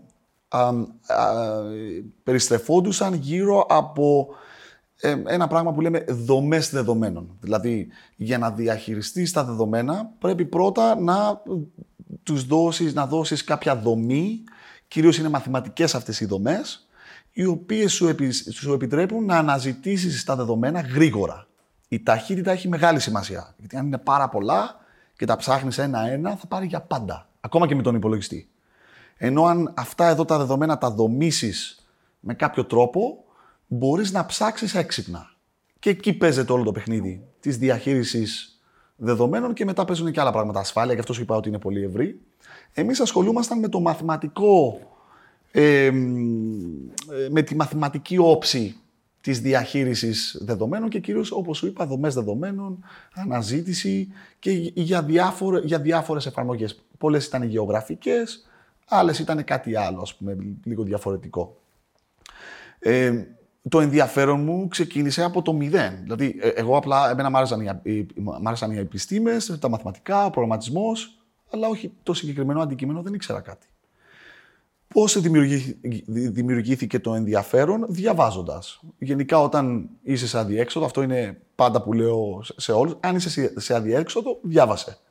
Δηλαδή όταν πήγα εκεί και δεν ήξερα τίποτα, τι κάνουμε, διαβάζουμε. Οπότε ε, ρωτάμε, ε, μου δώσανε 100 άρθρα, πρέπει αυτά να διαβάσεις. Αυτά τα άρθρα σε παραπέμπουν σε άλλα, έχουν ξέρεις, τα, το βιβλιο, τη βιβλιογραφία στο τέλος. Οπότε πάρα πολύ διάβασμα και βλέπουμε ότι υπάρχει ομορφιά. Δηλαδή, ωραία μαθηματικά θεωρήματα, υπάρχουν οι πολυπλοκότητες, διάφορα πράγματα πούμε, σε αλγορίθμους που πρέπει να κάνεις. Και είναι έξυπνο. Δηλαδή, βλέπεις ότι α, πρέπει να κάνω κάτι πιο έξυπνο από αυτό. Ήταν μια πρόκληση. Οπότε η πρόκληση είναι που, με οδήγησε στο να ενδιαφέρομαι για αυτόν τον, τον τομέα. Είδα ότι ο τομέας ανέβαινε πάρα πολύ. Όχι όπως είναι τώρα. Τώρα τα πράγματα είναι τέλεια. Ε, τότε ανέβαιναν οι βάσεις δεδομένων. Η βάση δεδομένων είναι ουσιαστικά, ή το πρόγραμμα βάσης δεδομένων είναι αυτό που διαχειρίζεται τα δεδομένα. Ε, και ξεκίνησα να, να έχω και εγώ τις δικές μου ιδέες. έτσι γίνεται η έρευνα, διαβάζεις και ξέρεις, κουνάς το λιθαράκι λίγο, λίγο παραπάνω. Ε, αυτές οι δημοσιεύσεις, ε, αυτά τα άρθρα δημοσιεύτηκαν τέλος πάντων σε πολύ, σε πολύ καλά συνέδρια περιοδικά κλπ. Ε, και αυτό αρχίζει και σου δίνει λίγο ε, περισσότερη όθηση ότι α, τώρα και εγώ καινοτομώ. Η έρευνα και οι δημοσιεύσεις είναι μια πολύ δυνατή μορφή καινοτομίας. Δηλαδή την καινοτομία την είχα πάντα στο μυαλό μου. Σε εκείνη τη φάση είχες αρχίσει να σκέφτεσαι ότι ίσως να μην ακολουθήσω ακαδημαϊκή πορεία ή ήσουν σε μια λογική ακόμα ότι εγώ θα γίνω καθηγητής; Πάρα πολύ καλή ερώτηση. Ε, όταν πήγαινα για διδακτορικό, εμένα με ενδιαφέρε η γνώση του διδακτορικού. Δηλαδή, χωρίς να ξέρω τίποτα για το τι είναι το διδακτορικό, ήξερα ότι από εδώ θα πάρω κάποιες ικανότητες και κάποια γνώση που δεν την έχω διαφορετικά. και μάλλον κάπου θα τη χρησιμοποιήσω. Ε, όταν πήγαινα για διδακτορικό, με, με ρωτούσαν διάφοροι, ε, θες να γίνεις καθηγητής; Και τους έλεγα, γιατί ρε παιδιά, πρέπει να γίνω καθηγητής άμα πάρω το διδακτορικό; Εκεί μου λένε, δεν χρειάζεται το διδακτορικό αν πας να δουλέψεις, στην Intel ή αν πας να δουλέψεις. Το οποίο είναι λάθος, θα σου πω σε λίγο. Ε, μπορείς να το κάνεις και διαφορετικά. Ναι, μπορείς, είναι αλήθεια. Αλλά λέω, όχι, θέλω να έχω περισσότερες επιλογές. Να έχω την επιλογή του ακαδημαϊκού και αν προκύψει κάτι άλλο, τα επιχειρηματικά τα είχα πάντα στο μυαλό μου. Πάλι δεν ήξερα τίποτα, αλλά πάντα τα είχα στο μυαλό μου. Αν προκύψει κάτι άλλο, θα δούμε. Ε, αλλά ε, ε, κατά τη διάρκεια του διδακτορικού, ξέρεις, βοηθάς τον καθηγητή σου, το, το λεγόμενο teaching assistant, έτσι, TA, δηλαδή τους, βο, το, τους βοηθάς, κάνεις μικρό tutorials και τέτοια πράγματα. Και είδα ότι αυτό μου άρεσε πάρα πολύ, ότι να διδάσκω, ξέρεις, να είμαι στην αίθουσα, να έχω 10-20 άτομα τότε και να τους δείχνω τη γνώση μου και να τους βοηθάω. Ε, οπότε ο, το, το καθηγητή το είχα στο μυαλό μου, αλλά δεν είναι ότι Ξέρεις, ε, ε, ε, καθώς μιλούσα με διάφορους άλλους, μου λέγανε ότι αυτός είναι στο AT&T Labs και είναι διδακτορικός. OK, okay, κάνουν έρευνα, αλλά σε εταιρεία. Πολύ, καλό, πολύ καλή επιλογή και αυτή για, για επαγγελματική καριέρα. Ο άλλος είναι καθηγητής. Ο Κυριάκος έγινε καθηγητής, ας πούμε, και ήταν ωραία. Βλέπαμε ότι πάρα πολύ ωραία. Ε, και βλέπαμε διάφορους άλλους που ξεκίνησαν εταιρεία. Αυτό ήταν το λιγότερο που, που κοιτούσα. Είχα το μικρόβιο, Δηλαδή πάντα ήθελα να κάνω κάτι επιχειρηματικό, αλλά αυτό ήταν, ήταν λίγο πιο μακριά. Δηλαδή νόμιζα ότι θα γίνω καθηγητής και θα βοηθήσω τους φοιτητές μου να κάνουν εταιρείες. Και θα εμπλακώ στι εταιρείες σαν καθηγητής. Κάτι πολύ παρόμοιο που κάνουν σχεδόν όλοι στο MIT. Αυτό είχα στο μυαλό μου. Θα κάνω σαν αυτούς. Μάλιστα. Αυτό τώρα έθεσες σε ένα θέμα το οποίο είναι ενδιαφέρον και θέλω τη γνώμη σου. Ε, πολλοί λένε ότι στην Ελλάδα έχουμε έναν παράλογο πληθωρισμό πτυχίων ότι έχουμε πιο πολλούς διδακτορικούς και μεταπτυχιακούς, αλλά ειδικά διδακτορικούς από ό,τι χρειαζόμαστε. Εσύ τι άποψη έχεις γι' αυτό, διότι η δική σου, αν θες, πορεία και ίσως και η δική μου εμπειρία, να σου πω την αλήθεια, είναι ότι ίσως αυτό να μην είναι σωστό. Αλλά έχει κάποια δόση αλήθειας. Αλλά ε, με ενδιαφέρει να ακούσω πώς το σκέφτεσαι εσύ. Ναι. Θα σου πω τι έκανα εγώ για να, για να συγκρίνω λίγο με κάτι άλλα παραδείγματα που έχω στο μυαλό μου που ε, είναι πάνω σε αυτά που λες. Εγώ τα πτυχία τα πήρα με στόχο. Δεν πήρα το διδακτορικό για να έχω το διδακτορικό. Σου είπα ότι πήρα το διδακτορικό γιατί ανοίγεται μία πόρτα την οποία την, την εξετάζω πάρα πολύ σοβαρά. Την ακαδημαϊκή καριέρα. Δεν πήρα το διδακτορικό για να έχω άλλο ένα διδακτορικό, ε, συγγνώμη, άλλο ένα πτυχίο για να πάω να δουλέψω στο δημόσιο ή κάπου αλλού ή για να σου λέω έχω διδακτορικό, είμαι έξυπνος. Καμία σχέση. Επίσης, αυτό που ε, υπάρχουν μερικοί που έχω δει γνωστοί φίλοι που έχουν, ξέρεις, ε, παίρνουν πάρα πολλά πτυχία. Ε, επειδή, ε, οι συγκεκριμένοι επειδή τους αρέσει η μάθηση. Αλλά αυτό που τους λέω πάντα είναι να, είσαι, να, να, να, να παίζεις ένα παιχνίδι βελτιστοποίησης. Πού θες να πας, δηλαδή πριν, μην κοιτάς το τώρα, Α, να πάρω αυτό το πτυχίο, να πάρω εκείνο το πτυχίο. Πού θες να πας, Θες να πας κάπου εκεί Σίγουρα υπάρχουν διάφορα μονοπάτια. Διάλεξε ένα μονοπάτι, βελτιστοποίησε το γιατί είναι θέμα χρόνου. Δεν είναι θέμα ε, ότι θα το κάνεις. Ίσως να το κάνεις σε 20 χρόνια και να είσαι ικανοποιημένος, αλλά η ταχύτητα έχει μεγάλη σημασία στη ζωή σου, σε όλα και στις εταιρείες φυσικά που φτιάχνουμε. Φτιάξε ένα βέλτιστο κατά τη γνώμη σου μονοπάτι και φτάσει εκεί. Οπότε τα πτυχία απλά σου ανοίγουν το δρόμο σε αυτό το μονοπάτι. Αυτό γίνεται. Και επίσης αποκτά τη γνώση. Αλλά η γνώση, ειδικά σήμερα, μπορεί να αποκτηθεί χωρίς πτυχίο. Πας στο ίντερνετ, διαβάζεις ένα εκατομμύριο βιβλία, ένα εκατομμύριο tutorials, έχεις mentors, βλέπεις αυτού του είδους τα podcast που δύο-τρεις άνθρωποι που το έχουν ξανακάνει σου λένε τι να κάνεις. Δεν χρειάζεται το πτυχίο για να το καταφέρεις. Συγκεκριμένα το διδακτορικό, ο μόνος αστερίσκος που βάζω εδώ είναι ότι αν θες να γίνεις καθηγητής, πρέπει να έχεις αυτό το πτυχίο. Αλλά αυτό, κατά τα άλλα, δεν έχει σημασία πόσα πτυχία πήρες. σα ίσα, άμα βλέπω ότι κάποιος έχει πολλά πτυχία, ε, είμαι λίγο καχύποπτος. Γιατί έχεις τόσα πολλά πτυχία, Γιατί δεν είχε στόχους και γιατί είναι διαφορετικά το ένα από το άλλο.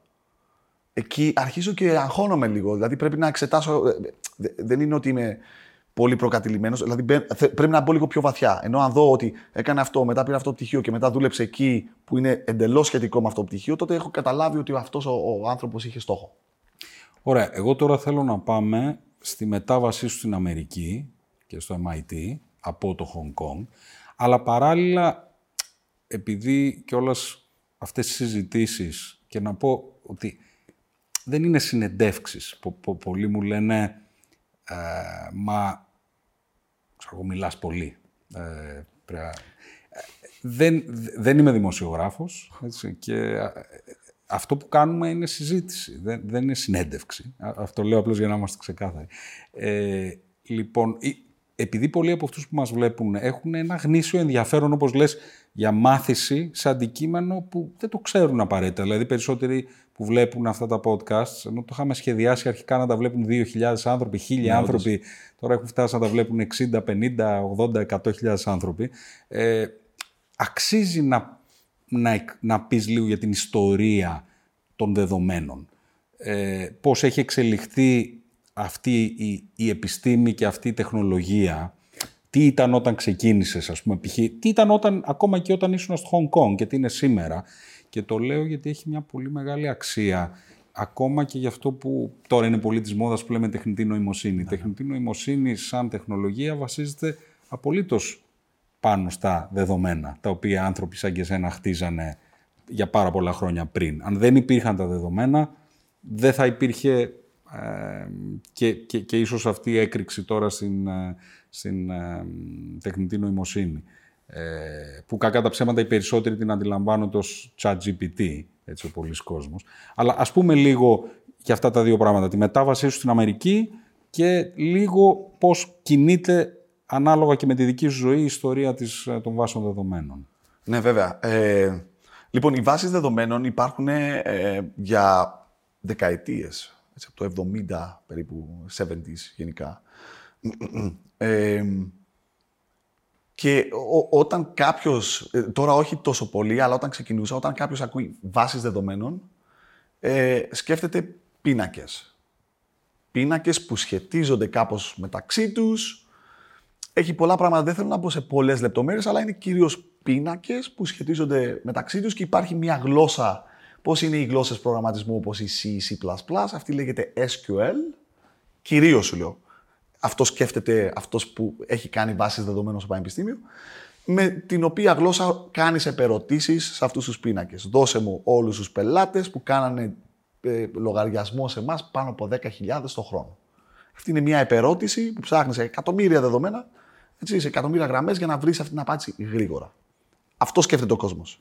Και όταν εγώ είμαι στο Hong Kong, Ακόμα εκεί είναι η κατάσταση. Δεν έχει ξεκινήσει ακόμη ε, αυτή η έκρηξη που θα σου πω σε λίγο. Και εμένα αυτού του είδους ε, ο, ο, ο, ο υποτομέας πλέον των βάσεων δεδομένων δεν με ενδιαφέρει πολύ. Τον έχω καταλάβει απόλυτα, απλώς και μ' αρέσει, αλλά δεν, δεν είναι κάτι που, που θα, στο οποίο θα καινοτομήσω. Και γι' αυτό μου άρεσε πολύ αυτός ο καθηγητής στο Hong Kong, ο οποίος ασχολούνταν με ε, ε, ε πράγματα που δεν είναι σχεσιακές βάσεις δεδομένων. Είναι οι δομές, είναι οι γεωγραφικές, είναι ε, χωροχρονικές ε, βάσεις δεδομένων. Ξέρεις, είναι, είναι υποτομεί που τότε ειδικά δεν ήταν και πολύ, δεν υπήρχε τεράστια έκρηξη σε αυτά τα πράγματα. Όλοι κάναν σχεσιακές βάσεις δεδομένων. Ε, τώρα, το, ε, για να τα, αυτά τα δύο να τα, να τα συνδυάσω κάπως. εγώ στο Hong Kong είχα σκοπό να μείνω. Εκεί γνώρισα τη γυναίκα μου, δηλαδή ήμασταν μαζί. Η, τα, τα πεθερικά μου μένουν ακόμα εκεί. Ξέρεις, εγώ έλεγα είμαι στο Χονγκ Κόνγκ, ήμουν ήδη μόνιμος κάτοικος, είχα τελειώσει το διδακτορικό, είχα πιάσει δουλειά σαν καθηγητής. Η διδασκαλία μου άρεσε πάρα πολύ, η έρευνα που έκανα πήγαινε πάρα πολύ καλά.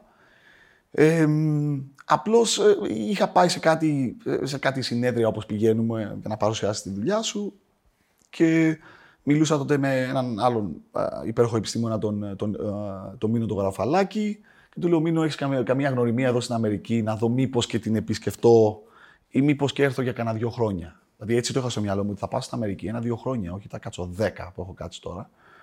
Και όντως ο, ο Μήνος μου γνώρισε διάφορους ανθρώπους και ε, κάποιοι από αυτούς τους ανθρώπους ήταν στο MIT.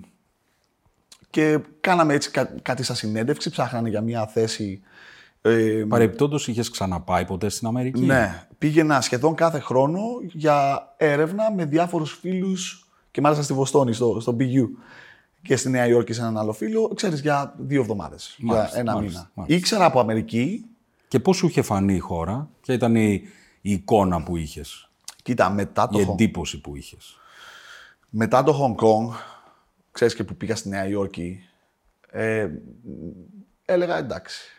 Ξέρεις, έχει, και μπορώ να σου πω διάφορα καλά πράγματα, διάφορα άσχημα, αλλά με- το Hong Kong είναι τόσο εντυπωσιακό που μετά πας στη Νέα Υόρκη και λες εντάξει, μια, μια πόλη, ας πούμε. Ενώ κάποιος που πηγαίνει από την Ελλάδα στη Νέα Υόρκη λέει wow.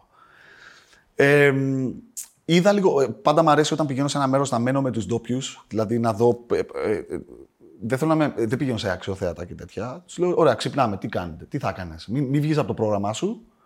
Τι θα έκανες, πες μου να το κάνω κι εγώ να το δω. Εντάξει, είδα ότι έχει κάποια καλά, κάποια άσχημα, αλλά ήμουνα οκ γενικά. Δεν... Θα μου πεις για τα καλά και τα άσχημα όταν Θέλεις- πάμε στο ότι, στο ότι πλέον ζεις εκεί. ναι, πώς μπράβο, θα ας τα, πούμε, ας τα πούμε τότε. Ε, Ή πες τα μου και τώρα, αφού ήρθες στη συζήτηση. θα, θα σκεφτώ. Καλύτερα ό, Ωραία, αφού πάω. ωραία, Αλλά γενικά η, η γνώμη μου για την Αμερική ήταν ότι είναι οκ. Ένα οκ μέρος για να ζεις. Δεν είναι τόσο εντυπωσ- εντυπωσιακό στο Hong Kong και δεν το σκέφτομαι να ζήσω. Αλλά επαγγελματικά ε, είναι το μέρος που πρέπει να είμαι. Δηλαδή αυτό ήταν ξεκάθαρο για μένα. Ότι επ- επαγγελματικά δεν υπάρχει άλλο μέρος στον κόσμο. Πόσο μεγάλη επιτυχία μιας χώρας ο 15χρονος, 14χρονος Σταύρος στην Ξάνθη ήδη να έχει αποφασίσει ότι τελικά θα καταλήξω εκεί. Ναι, ναι. Όπου, εσύ ανάμεσα σε εκατομμύρια άλλους ανθρώπους που σκέφτονται το ίδιο. Δηλαδή, όποτε πάω στην Αμερική αυτό σκέφτομαι, ότι πόσο μεγάλη επιτυχία μιας χώρας να μπορεί να τραβάει τόσο ταλέντο Ναι. και να θεωρείται φυσικός προορισμός. Ε, δεν είναι όμως τυχαίο, Μαρκό. Αυτά θα τα πούμε λίγο Θα τα αργότερα. πούμε. Θα σου πω πώς μου συμπεριφέρθηκε η Αμερική. Ε, δεν είναι τυχαίο. Δεν είναι ότι έτσι ο κόσμος αρέ, ε, του αρέσει η Αμερική. Αμ, λοιπόν, ε, αυτές οι συνεντεύξεις που έκανα στο MIT και στην Intel ήταν, ξέρω εγώ, δι, διπλός ο ρόλος. Εγώ, εγώ εκεί πήγα για, για πλάκα. Γιατί ε, πήγα, ήμουνα στο MIT και μου έκανε συνέντευξη αυτός που πήρε Turing Award, το Nobel πληροβο, πληρο- πληροφορικής μια χρονιά. Δηλαδή, εγώ πήγαινα εκεί και απλά, απλά μ' άρεσε. Ξέρεις ότι είμαι εκεί, γελούσα συνέχεια ότι ξέρετε, δεν, δεν έχω απαιτήσεις. Αλλά αν, είμαι, αν ήμουν εδώ θα έκανα πάρα πολύ καλή δουλειά. Δηλαδή αυτό έλεγα ξεκάθαρα. Ότι ξέρεις τι, εγώ είμαι ευγνώμων που έχω φτάσει εδώ πέρα όπως είπες από την Ξάνθη. Αλλά αν είμαι εδώ θα κάνω πάρα πολύ καλή δουλειά. Και αυτό το είπα και ξεκάθαρα σε, σε αυτόν τον άνθρωπο. Είναι ο Mike Stonebreaker, είναι τεράστιος.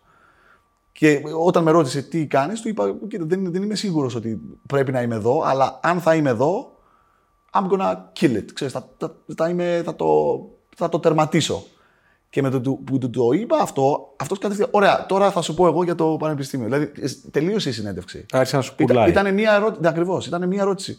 Και όταν βγήκα από το δωμάτιο, λέω, τι έγινε τώρα; Και μετά μίλησα με τον, ε, με τον άλλο τον καθηγητή, τον Sam Madden, ο οποίος τώρα είναι και στο board της εταιρείας, κάναμε μαζί τις δουλειές στην αρχή. Ε, πήγαμε, ε, ξέρεις, δεν ήταν καν συνέντευξη, μου λέει πάμε να φάμε, ξέρω εγώ, στο δρόμο. Και κάναμε βόλτα στο πάρκο και λέει, εντάξει, ο Μάικ ε, δεν ξέρω τι του είπες, αλλά ε, του άρεσες, οπότε νομίζ, νομίζουμε ότι είναι καλό μέρος για να έρθεις εδώ. Τελείωσα, οι, συζητή, οι συνεντεύξεις τελειώσανε.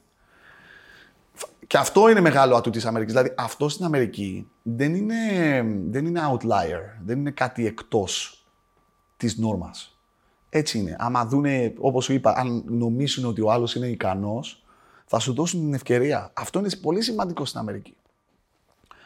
Πήγα λοιπόν πίσω στο Hong Kong, πήρα offer από Intel και MIT και πάλι είμαι σε μια κατάσταση που είμαι πολύ φτιαγμένος στο Hong Kong.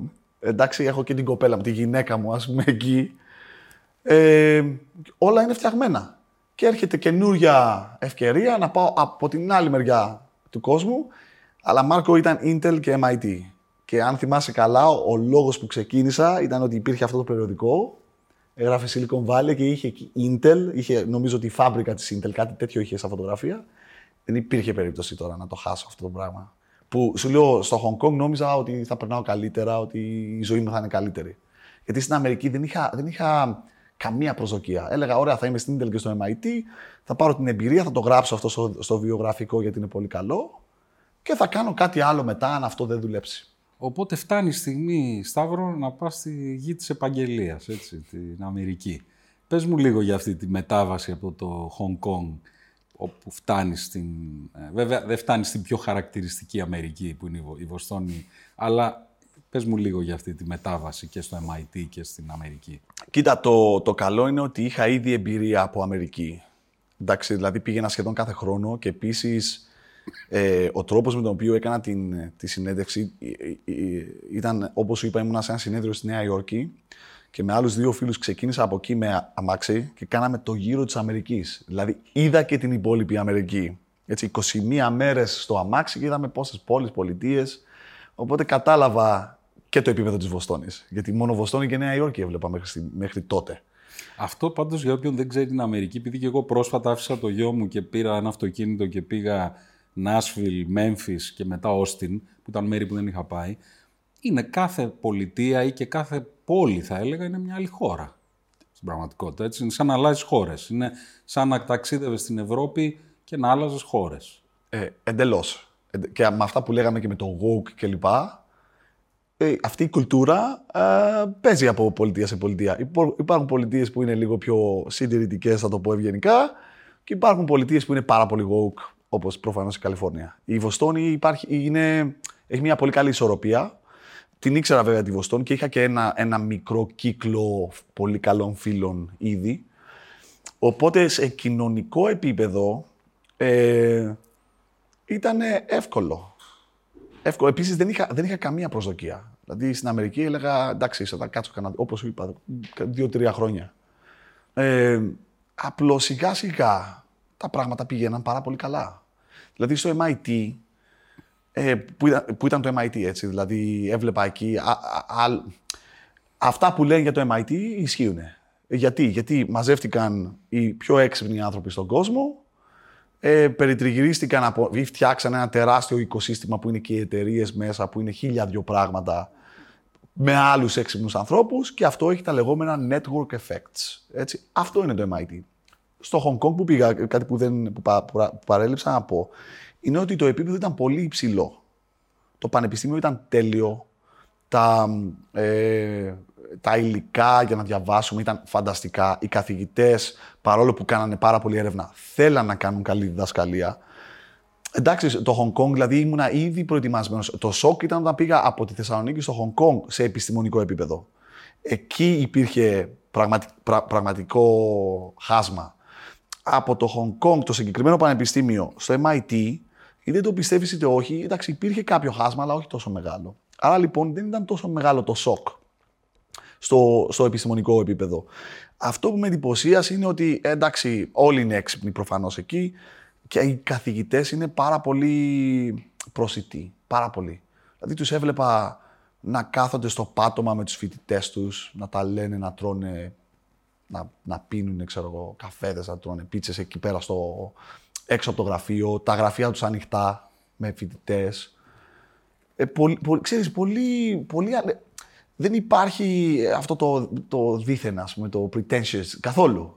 Τίποτα. Ε, αφού ξέρεις ποιος είναι. Πας στο βιογραφικό και είναι ξεκάθαρο. Δεν χρειάζεται να σου πει κάτι, να σου συμπεριφερθεί με κάποιο τρόπο για να καταλάβεις ότι αυτός ο τύπος είναι σημαντικός. Ε, Απλώς εντάξει, εγώ ήθελα να κάνω πολύ καλή δουλειά. Ήμουν πολύ καλά εκπαιδευμένος από το Hong Kong, από τον καθηγητή εκεί, από όλη τη δουλειά που κάναμε. Και εκεί που κατάλαβα ότι εντάξει, πιστεύω ότι εδώ μπορώ να τα πάω καλά είναι όταν ξεκινούσαμε το TALTB που θα τα πούμε σε λίγο. Αλλά γινόταν έρευνα και, και δημιουργούσαμε δημοσιεύσεις για αυτή την έρευνα, η οποία θα κριθεί από άλλους επιστήμονες για να δούμε αν αυτά που φτιάχνουμε έχουν νόημα. Ε, και εκεί ήταν όταν έδωσα ας πούμε, το πρώτο draft, το πρώτο το άρθρο, το πρόχειρο, ας πούμε, στον Mike, για παράδειγμα, λέει, ξέρεις, ε, το επίπεδό σου είναι πάρα πολύ ψηλό σε σχέση με αυτούς στο MIT. Και λέω, εντάξει, άρα είμαστε OK. Γιατί μέχρι τότε ήταν άγνωστο. Δεν, δεν ξέρω αν πώς κάνω rank έτσι, με, με τους υπόλοιπους φοιτητές, με τους υπόλοιπους καθηγητές εκεί κλπ. Ε, οπότε ήταν εύκολα τα πράγματα. Δηλαδή, ε, η Intel ήταν καταπληκτική εταιρεία γιατί δούλευα, ήμουνα υπάλληλος της Intel στα labs αλλά το γραφείο μου ήταν μέσα στο MIT και δούλευα με ανθρώπους από το MIT. Οπότε τέλεια, ξέρεις, πολύ έξυπνοι άνθρωποι και στην Intel, καταπληκτική εταιρεία. Η Intel, για να, για να καταλάβουν αυτοί που βλέπουν, είναι ότι η Intel υπάρχει πάρα πολλά χρόνια. Δεν είναι η τυπική Silicon Valley εταιρεία. Δεν είναι αυτά που βλέπετε με Google, Meta κλπ. είναι εταιρεία παραδοσιακή, old school που λέμε, έτσι, που οι περισσότεροι άνθρωποι περάσανε σχεδόν όλη τους την επαγγελματική ζωή εκεί. Οι περισσότεροι άνθρωποι με τους οποίους εγώ συναναστρεφόμουν ήταν στην εταιρεία για 25 χρόνια. Και αυτό με εντυπωσίαζε. Τώρα πάω στους υπόλοιπους, βλέπω και τα φιλαράκια μου στη Silicon Valley που πηγαίνουν από τη μία εταιρεία στην, στην άλλη. Αυτό δεν παίζει στην Intel. Και αυτό μπήκε στο μυαλό μου για το μέλλον τώρα για την Talent Δηλαδή, αυτός είναι ο στόχος. Πώς θα κρατήσουμε αυτό το τάλεντο 25 χρόνια. Είναι εντυπωσιακό. Οπότε καταλαβαίνεις και το MIT πολύ φιλικό περιβάλλον και, και Intel και, και ο, είχαν φτιάξει έτσι ένα έδαφος πάρα πολύ έφορο για να καινοτομήσω, για να εξελιχθώ, για να διαβάσω. Ε, δεν, δεν είχα παράπονο. Σου λέω, ε, τελείως διαφορετικές προσδοκίες στην Αμερική. Μετά επίσης είναι τα, τα διαδικαστικά. Δηλαδή, πας στην Αμερική, το πρώτο πράγμα που, με το οποίο θα έχεις πρόβλημα είναι η βίζα. Εγώ δεν είχα τέτοιο πρόβλημα. Η Intel μου έβγαλε την ανώτατη βίζα που μπορείς να πάρεις. Ο O1 που είναι για exceptional, ξέρεις, για δια, διακεκριμένους επιστήμονες.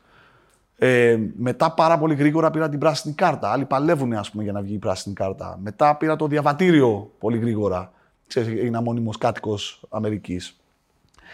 Αυτά άλλους ανθρώπους τους ταλαιπωρούν πάρα πολύ. Και εγώ τα είχα φτιαγμένα από την Intel, από το MIT. Ξέρεις, το έδαφος, όπως είπα, ήταν πάρα πολύ έφορο. Νομίζω ότι ναι, αυτό που λες με την Αμερική υπάρχει μια νοτροπία ότι θέλουμε τους ανθρώπους που θα μας βελτιώσουν τη χώρα, αλλά δεν θέλουμε απαραίτητα τους ανθρώπους που θέλουν να βελτιώσουν μόνο τη δική τους ε, ζωή, γιατί δεν χωράνε όλοι. Αλλά το ενδιαφέρον νομίζω είναι λίγο να μας πεις τώρα για την γέννηση πρώτα στο μυαλό σου και μετά στην πράξη ναι. της πρώτης σου ε, εταιρείας, StyleDB. Ε, αυτό θα με ενδιαφέρει λίγο να δω μέσα σε αυτό το περιβάλλον που έχεις αρχίσει να έχεις κάποιες ε, παραστάσεις επιχειρηματικές και μέσω της Intel, ε, αλλά είσαι στο MIT παρόλα αυτά, λίγο πώς, πώς επηρέασε και η Αμερική και ε, οι δικές σου σκέψεις γύρω από αυτό. Νομίζω ότι το επιχειρηματικό μικρόβιο του είχα πάντα. Δηλαδή, όταν μεγάλωνα, έφτιαχνα εφημερίδα για να την πουλήσω. Όχι, όχι απαραίτητα για να βγάλω χρήματα. Καμία σχέση. Για να φτιάξω κάτι το οποίο έχει αξία και το οποίο κάποιος άλλος θέλει να το αγοράσει. Αυτό με, με ενδιαφέρει πάρα πολύ αυτό. Γιατί τα ποσά τότε δεν, δεν, δεν, δεν μου άλλαζαν τη ζωή σε καμία περίπτωση. Δεν ήταν τα χρήματα, δεν ήθελα να βγάλω χρήματα. Ε, αλλά δεν ήξερα τίποτα για επιχειρήσεις. Όταν λέμε τίποτα, μηδέν. Απλώς ευτυχώς ήξερα ότι δεν το ήξερα. Δηλαδή γνώριζα ότι εδώ 15 διδακτορικά να έχω δεν έχει καμία σημασία. Είναι ένας άλλος τομέας. Δεν έχει σημασία αν είσαι έξυπνος. Δεν έχει. Πρέπει να τα ξαναξεκινήσεις από την αρχή.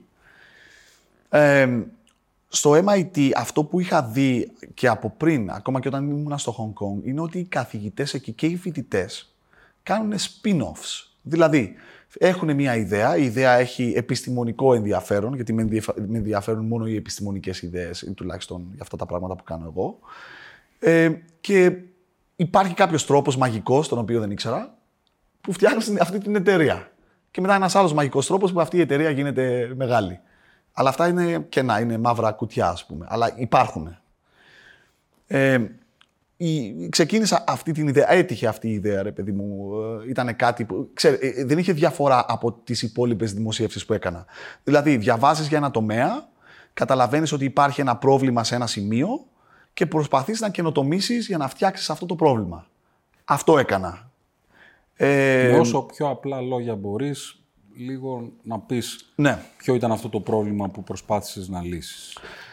Ναι, λοιπόν, όπως είχα πει πριν, ε, οι βάσεις δεδομένων είναι ένας τεράστιος τομέας. Τα δεδομένα είναι, είναι πάρα πολλά και πολύ διαφορετικά.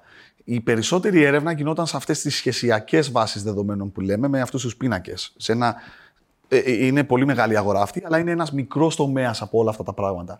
Εγώ δεν ήθελα να δουλέψω πάνω σε αυτό ε, ερευνητικά. Γιατί γι, γινόταν πάρα πολύ δουλειά εκεί. Πίστευα ότι πολλά πράγματα έχουν κορεστεί, έχουν ξαναβγεί πολλές φορές.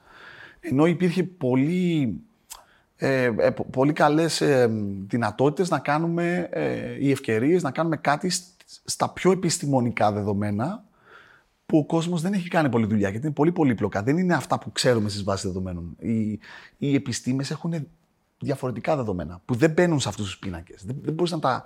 δεν μπορείς μια ακτινογραφία να τη βάλεις σε αυτούς τους πίνακες. Θα είναι λάθος. Δεν, δεν θα μπορέσεις να την επεξεργαστείς γρήγορα.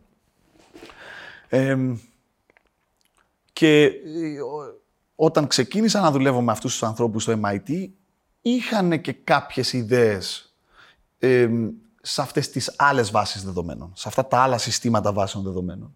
Και υπήρχαν κάποια πράγματα που, ήταν, που μου, φαινα, μου φαινόντουσαν πάρα πολύ επιστημονικά, με πολύ μαθηματικό ενδιαφέρον, ε, άλλες δομές δεδομένων, πάλι σε δομές δεδομένων που όπως σου είπα, και λέω, εδώ μπορώ να κάνω κάτι.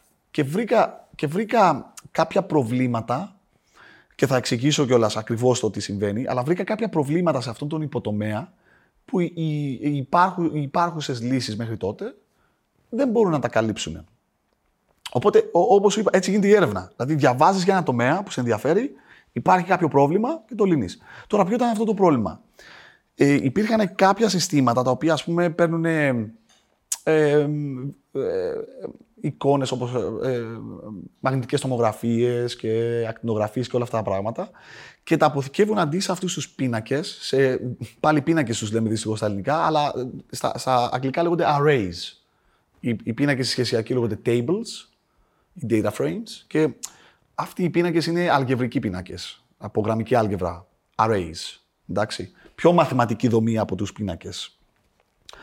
Αλλά υπήρχε ένα πρόβλημα με το γεγονός ότι εντάξει, μια εικόνα βάζει στο κάθε πίξελ, το κάθε κουτάκι έχει έναν αριθμό. Έχει βασικά παραπάνω από έναν, έναν αριθμό. Είδε δεδομένα. Η εικόνα έχει αριθμούς. Δεν είναι ότι είναι ε, αυτό που βλέπεις κάτι μαγικό. Είναι μια σειρά από αριθμούς που ο υπολογιστής σου μεταφράζει στην ακτινογραφία ενός οργάνου, για παράδειγμα. Ε, αυτοί οι αριθμοί λοιπόν μπαίνουν σε αυτούς τους αλγευρικούς πίνακες. Αυτό ήταν ψηλολιμμένο, όχι ακριβώς. Για παράδειγμα, δεν υπήρχαν ε, λύσεις για το cloud, για το σύννεφο που λέμε. Μπορούσες να κάνεις τη δουλειά σου στον υπολογιστή σου, αλλά αν αυτά τα δεδομένα, ε, ε, ε αν υπήρχε έκρηξη σε αυτά τα δεδομένα, δεν θα, ο υπολογιστής σου δεν είναι αρκε, αρκετός για να επεξεργαστεί αυτά τα δεδομένα. Πρέπει να τα βάλεις στο σύννεφο, έτσι, στο cloud και να κάνεις εκεί τη δουλειά σου. Δεν υπήρχαν τέτοιες λύσεις τότε. Και γενικά το cloud δεν είχε πάρει τα πάνω του. Μιλάμε τώρα για 2014 δεν, είχαν, δεν είχαν ξεκινήσει ούτε αυτές οι εταιρείες, η Databricks, Snowflake και όλα αυτά τα πράγματα. Ε, το πρόβλημα που, αντιμε, που αντιμετώπισα τότε ήταν ότι υπάρχουν κάποια άλλα δεδομένα, όπως και οι πίνακες, που αυτοί οι αλγευρικοί πίνακες θα τα ικανοποιήσουν, αλλά όχι βάζοντας μία, ε, μία τιμή σε κάθε ένα από αυτά τα κελάκια.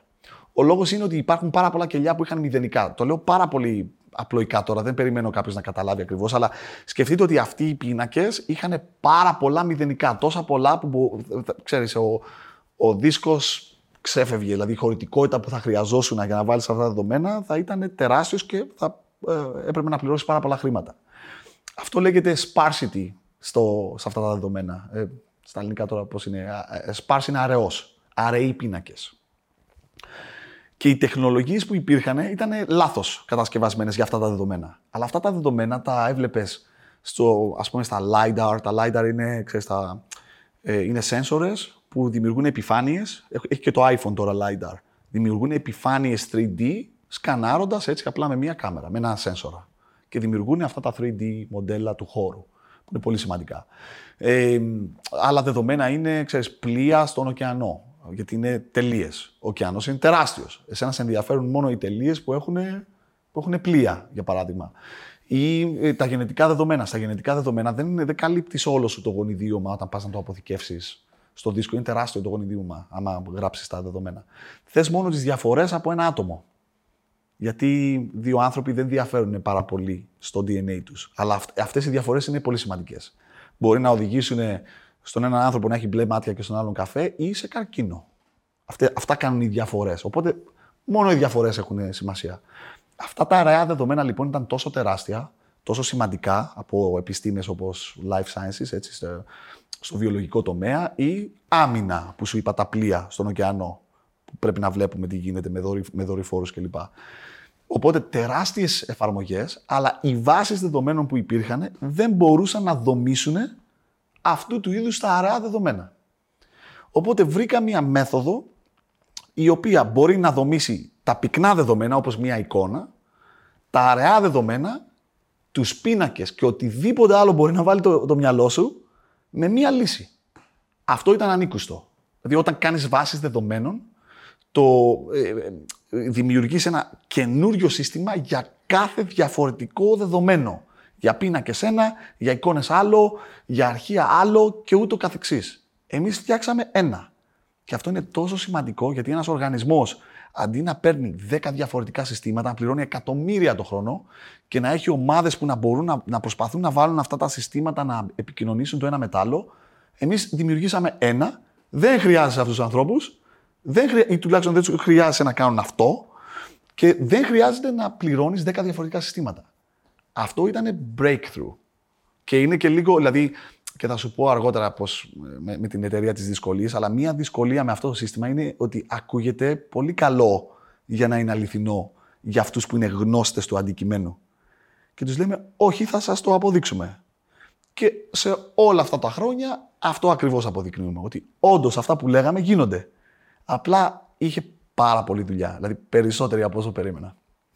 Και σε εκείνη τη φάση που, αν, αν θες, το ερευνητικό αποτέλεσμα ή το αποτέλεσμα της έρευνάς σου τελικά βλέπεις ότι δίνει λύση σε ένα πάρα πολύ σοβαρό πρόβλημα και το οποίο μάλιστα ίσως θα άξιζε να πεις και όλας ότι πολλές από τις παλαιότερες βάσεις δεδομένων, να το πούμε έτσι, επειδή αποκτούν μέσα στον χρόνο όλο και μεγαλύτερη πολυπλοκότητα, η εφαρμογή αυτού που κάνεις έχει, αν θες, και ένα πεδίο εφαρμογής πολύ μεγαλύτερο. Δηλαδή δεν περιορίζεται μόνο στο να πούμε άμυνα ή ε, γονιδίωμα ή ε, μαγνητική. Δηλαδή πολλές βάσεις δεδομένων όπως π.χ. της Verizon αποκτούν ένα complexity, μια πολυπλοκότητα από μόνα τους τέτοια που δεν μπορείς εύκολα να την αντιμετωπίσεις με τα προηγούμενα εργαλεία. Μήπως θες να μας πεις λίγο γι' αυτό, δηλαδή νομίζω είναι κατανοητός σε ένα βαθμό σε όλους ότι ναι, για την άμυνα ή για την υγεία κτλ. Η δική σου τεχνολογία είναι απαραίτητη. Αλλά πώς είναι απαραίτητη σε μια εταιρεία κινητής τηλεφωνίας, ας πούμε; Κοίτα, ε, ε, και πάλι αυτό, αυτή ήταν η παρατήρηση που οδήγησε σε αυτό το breakthrough. Αυτό που που έκανα και πιο πριν, πριν ασχοληθώ με αυτά τα συστήματα βάσεων δεδομένων, ενώ τα πραγματικά συστήματα που δημιουργούμε πέρα από τις δομές, πέρα από τα αλγοριθμικά, πέρα από τα μαθηματικά, ε, προσπαθούσα πάντα ένα πρόβλημα να, να, να το εξετάσω με πολύ αξιωματική σκοπιά. Δηλαδή να πάω πολύ βαθιά και να το αποδείξω σαν θεώρημα κατά κάποιο τρόπο. Ενώ τώρα σε βάσεις δεδομένων δεν το κάνεις αυτό, εγώ πήγαινα λίγο πιο βαθιά. Αυτό για, το οποίο αναρωτιόμουν είναι γιατί υπάρχουν τόσα διαφορετικά συστήματα, όταν στο τέλος υπάρχει κάποιος χώρος ε, που αποθηκεύει τα δεδομένα, το σύννεφο, το cloud, ας πούμε, ή ο δίσκος σου. Ε, έχεις την ασφάλεια, ποιος θα μπει μέσα, ε, τι έκανε με αυτά τα δεδομένα, τι δεδομένα έχει, σε τι δεδομένα έχει πρόσβαση. Και επίσης μετά το γεγονός ότι αυτά τα δεδομένα πρέπει, είναι 0 και 1, που πρέπει να δομηθούν και παίρνεις ένα υποσύνολο αυτών των 0 και 1 για να το δώσεις στο χρήστη με κάποια κατανοητή μορφή.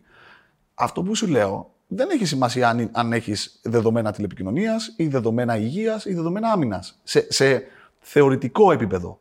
Στο πρακτικό επίπεδο λίγο υπάρχουν κάποια θέματα, αλλά σε, σε θεμελιώδες επίπεδο ε, παρατήρησα ότι υπάρχει ένας τρόπος που μπορείς αυτά να τα αποθηκεύσεις όλα με, με, με, την ίδια δομή, όχι με τον ίδιο τρόπο, με την ίδια δομή και αυτή η δομή αλλάζει πολύ εύκολα ανάλογα με την, ε, με την υφή του προβλήματος. Για παράδειγμα, αυτή η δομή που τους λέμε multi-dimensional arrays, πολυδιάστατους πίνακες, μπορεί να γίνει δυσδιάστατος για μια εικόνα, μπορεί να γίνει τρισδιάστατος για, αυτά, για αυτές τις τελείες στο χώρο που φτιάχνουν τις επιφάνειες και μπορώ να σου το, ξέρεις, να το γενικεύσω για όλες τις εφαρμογές και μπορούμε να χτίσουμε ένα σύστημα πάνω σε αυτή τη δομή μια φορά Απλά η δομή αλλάζει. Κατάλαβες, αντί, να, αντί να φτιάχνω ένα σύστημα με μια πολύ έτσι σταθερή δομή που δεν αλλάζει καθόλου, πήγαμε, ε, εξετάσαμε το πρόβλημα εντελώς αντίθετα. Τι και αντί να παίρνουμε τα δεδομένα και να τα βάζουμε σε μια δομή, γιατί δεν φτιάχνουμε μια δομή που εφαρμόζεται στα δεδομένα. Δηλαδή αλλάζει μορφές και πηγαίνει και εφαρμόζεται στο κάθε δεδομένο, στον κάθε τύπο δεδομένων διαφορετικά. Αυτό έγινε με το σύστημα. Αυτό, αυτό συνέβη. Οπότε... Και, και νομίζω κιόλας, εγώ γιατί αυτό αξίζει ίσως να το εξηγήσουμε ότι εσύ ονόμασες αυτό που έκανες με έναν τρόπο που μπορεί να πει κανείς ότι ήταν υπερβολικά φιλόδοξος, ονομάζοντας το Universal Database. Ποιο θα ήταν η σωστή μετάφραση στα ελληνικά, παγκόσμια, Παγκόσμια. βάση, κάτι τέτοιο. Δηλαδή, είναι αυτό που έλεγες πριν, ότι είναι, μπορεί να περιλάβει και να μετασχηματιστεί με τρόπο τέτοιο, ώστε να λύνει όλων των ειδών τις δομές των δεδομένων, πώς, πώς θα ήταν Ναι. ο σωστός τρόπος να το εξηγήσουμε. Ο, όλους τους τύπους, δε- του- τους τύπους δεδομένων. Αλλά αυτό που λες, ναι, και θα πάμε τώρα προς το επιχειρηματικό σιγά σιγά επιτέλους. Ναι, αυτό είναι ενδιαφέρον γιατί και εγώ όταν πρώτο άκουσα πριν πέντε χρόνια, ε, αν θες την υπόσχεσή σου, ότι εδώ μιλάμε για ένα universal database, μια παγκόσμια βάση δεδομένων, η- η πρώτη αντίδραση είναι ότι αυτό είναι υπερβολικό. Είναι μια υπερβολική, ε, αν θες, υπόσχεση. Ε, βέβαια στην πορεία είδαμε ότι Δουλεύει. στην πραγματικότητα δουλεύει, το έχεις κάνει. Αλλά θέλω να μου πεις λίγο για το, το σημείο που ξεκινάς πλέον την επιχείρηση. Ναι, κοίτα, μέχρι αυτό το σημείο που συζητάμε είμαστε στο επιστημονικό κομμάτι. Το επιστημονικό κομμάτι σου λέω ότι, ή έλεγα τέλος πάντων, ότι μπορώ να σου αποδείξω ότι με αυτήν τη λύση εγώ μπορώ να κάνω τα πάντα με αποδοτικό τρόπο. Γιατί μπορείς να, μπορεί οποιοδήποτε να πει ότι εγώ θα- με ένα χαζό τρόπο θα τα κάνω όλα, μπορεί να γίνεται, απλώς αυτό δεν αρκεί, πρέπει να είναι γρήγορος ο τρόπος που αναλύεις αυτά τα δεδομένα και συμπυκνωμένος κλπ. Δηλαδή, γι' αυτό λέμε αποδοτικό τρόπο όταν κάνεις έρευνα, είναι ok να είσαι τόσο ambitious, έτσι, τόσο φιλόδοξος και να λες, μα έτσι βγαίνει η καινοτομία, ότι αυτό μπορώ να κάνω και σου το αποδεικνύω και όλα καλά. Στην πράξη, αλλάζει αυτό. Εκεί αρχίζει λοιπόν η η μετάβασή μου και στον τρόπο που σκέφτομαι. Πώς πάω από αυτό που, ξέρεις, ε, πώς λέμε, πυροβολώ τα άστρα, shooting the, the stars. Και εκεί αρχίζω και έχω πρόβλημα, ας πούμε, όταν το, όταν το λέω σε επενδυτές. Ότι έφτιαξα μια παγκόσμια βάση, η Amazon δεν το κάνει, δεν το κάνει η Google, δεν το κάνει η Microsoft και μπορώ να το καταφέρω. Και το, ε, α- ας πούμε, η συντηρητική σκοπιά ήταν ότι α, αυτό δεν μπορείς να το υλοποιήσεις. Δηλαδή, σε θεωρητικό επίπεδο είναι ok, αλλά αν πας να φτιάξεις αυτό το σύστημα, είναι εκατομμύρια γραμμές κώδικα και όχι μόνο αυτό, αλλά πρέπει να το εξηγήσεις και στην αγορά. Και εκεί είχαν δίκιο. Και εκεί κατάλαβα ότι, καταρχήν αυτό είπα στα, στα, στα labs στην Intel, δηλαδή τους είπα εδώ, αυτό εδώ είναι χρυσορυχείο, αλλά χρειάζομαι ε, resources, εντάξει, χρειάζομαι κόσμο για να με βοηθήσει. Γιατί μέχρι τότε έγραφα εγώ, μόνο εγώ τον κώδικα, μόνο εγώ την έρευνα μαζί, εντάξει, στο θεωρητικό επίπεδο λίγο με αυτούς από το MIT, τους καθηγητές, αλλά ε, εγώ, εγώ το έτρεχα όλο αυτό το πράγμα. Και εκεί είναι που η Intel είπε, Σταύρο, εμείς πιστεύουμε σε αυτό, αλλά στα labs δεν μπορείς να πάρεις επαγγελματίες προγραμματιστές, γιατί αυτό χρειαζόμουν. Και μετά χρειαζόμασταν marketing, χρειαζόμασταν sales κλπ. Εντάξει, στην Intel θα μας τα δίναν αυτά, αλλά χρειαζόμασταν τους, ε, τους προγραμματιστές. Μου είπανε για να το φτιάξεις αυτό, ε, πρέπει να το κάνεις εταιρεία. Είναι, και εγώ πάντα το σκεφτόμουν ότι, δηλαδή, από την πρώτη στιγμή που ξεκίνησα αυτό το project στην, στο MIT, έλεγα, για παράδειγμα, έφτιαξα τη δική του σελίδα, έφτιαξα ένα logo. και πάντα το είχα στο μυαλό μου ότι, κοίτα, αυτό θα, θα, θα συμπεριφερθώ σε αυτό το project σαν να είναι μια εταιρεία. Και έτσι θα πηγαίνω, θα το πουλάω στην Intel, έτσι θα το πουλάω στο MIT, στα συνέδρια κλπ. Ε, αλλά εντάξει, καμία σχέση. Λέω δεν, δεν είχα καμία γνώση για επιχειρηματικότητα. Οπότε ήμουν πολύ πίσω. Κα- Δεν είχα καν ξεκινήσει. Οπότε η η Intel μου λέει: Αν θες να το κάνεις, πρέπει να κάνεις εταιρεία, βρες επενδυτές. Ε, θα προσπαθήσουμε να σε συνδέσουμε με την Intel Capital, τεράστιος επενδυτικός όμιλος της Intel. Συνήθως δεν επενδύουν τόσο νωρίς, που είναι αλήθεια. Ε, ήταν παρα- Ήμουν ένα άτομο, έτσι. Δεν, δεν είχα co-founders, δεν είχα τίποτα. Και έκανα ακριβώς αυτό. Επί έξι μήνες. Ε, δηλαδή, τους το είχα πει, είχα πει στο manager μου ότι ξέρεις τι, θα καθίσω έξι μήνες. Ε, θα γράψουμε τα άρθρα κλπ. Να είμαστε εντάξει με την Intel. Θα δώσουμε και το branding της Intel. Δηλαδή να, να ξέρουν ότι η TalDB βγήκε από την Intel και το MIT. Ε, αλλά πρέπει να διαβάσω. Και εκεί ξεκινάει το. Δηλαδή, από εδώ και πέρα ξεκινάει το επιχειρηματικό κομμάτι. Ξε, και, και πώς ξεκινάει, όπως το έκανα πάντα. Δεν ξέρω τίποτα για αυτό το τομέα, πρέπει να διαβάσουμε. Και αρχίζω άπειρο διάβασμα. Θα σταματήσω εδώ για να μου, πει- να, να μου πεις αν έχεις συγκεκριμένες ερωτήσεις, γιατί αυτό, αυτό είναι το κεφάλαιο της επιχειρηματικότητας, ξεκινάει εδώ. Αυτό που θα άξιζε κανείς να, να, να, να, να, να μας, θα άξιζε να μας πεις είναι τι έχει πετύχει η εταιρεία έκτοτε. Δηλαδή μπαίνεις σε αυτό το ταξίδι, ξεκινάς, γίνεσαι για πρώτη φορά επιχειρηματίας και τώρα μπορείς να κοιτάξεις πίσω και να δεις λίγο όλα αυτά που έχεις πετύχει. Εν ολίγης θα ήθελα να μας πεις τι έχεις πετύχει μέχρι τώρα. Με την έννοια πελατών, με, με την έννοια, ε, αν θες, εμπειριών, τι έχεις μάθει μέχρι τώρα και τι έχεις πετύχει μέχρι τώρα. Ναι. Σε, σε προσωπικό επίπεδο είναι ε, σαν να πήγω σε, σε business school. Δηλαδή, και αυτό το λέω πολλές φορές. Δεν χρειάζεται να πας σε business school και να κάνεις εταιρεία. Σίγουρα αυτή η γνώση θα σε βοηθήσει, απλά ε, μπορείς να την αποκτήσεις και ο ίδιος. Είναι όπως σου είπα. Δηλαδή, αν υπάρχει ένα πτυχίο χαρτί το οποίο δεν έχει νόημα, είναι του business school. Και μην με παρεξηγείς, η γνώση ίσως είναι OK. Το δίκτυο που φτιάχνεις εκεί μέσα είναι OK, είναι σημαντικά.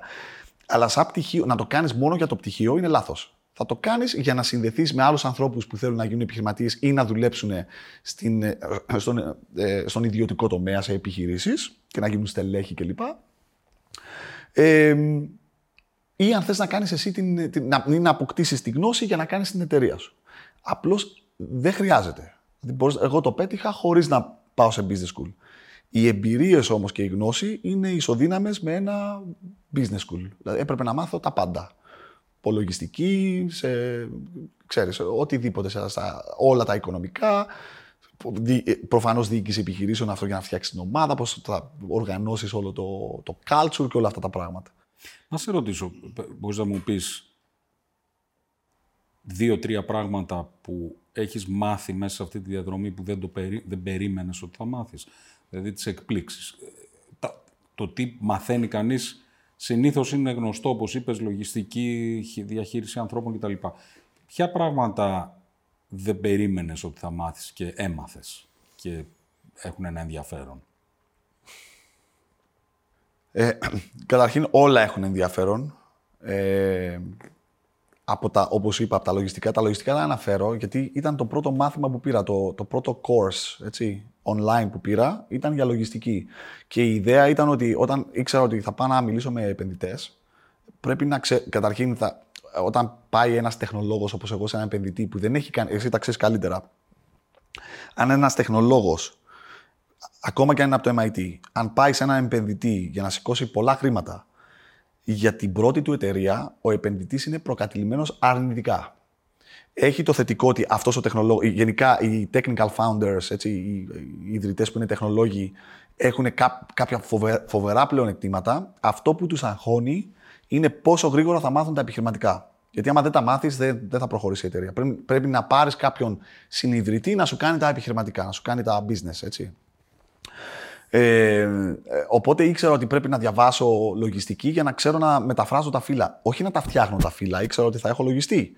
Αλλά πρέπει να μπορώ να τα διαβάζω και αυτά, τα, το, ειδικά τώρα τα παρουσιάζουμε και στο Συμβούλιο και, και λοιπά. Έτσι, δηλαδή είναι πολύ σημαντικά πράγματα. Ε, δεν είναι ότι με εξέπληξε ότι το έμαθα, αλλά ήταν κάτι που δεν, δεν, δεν είχα καμία επαφή, εντάξει.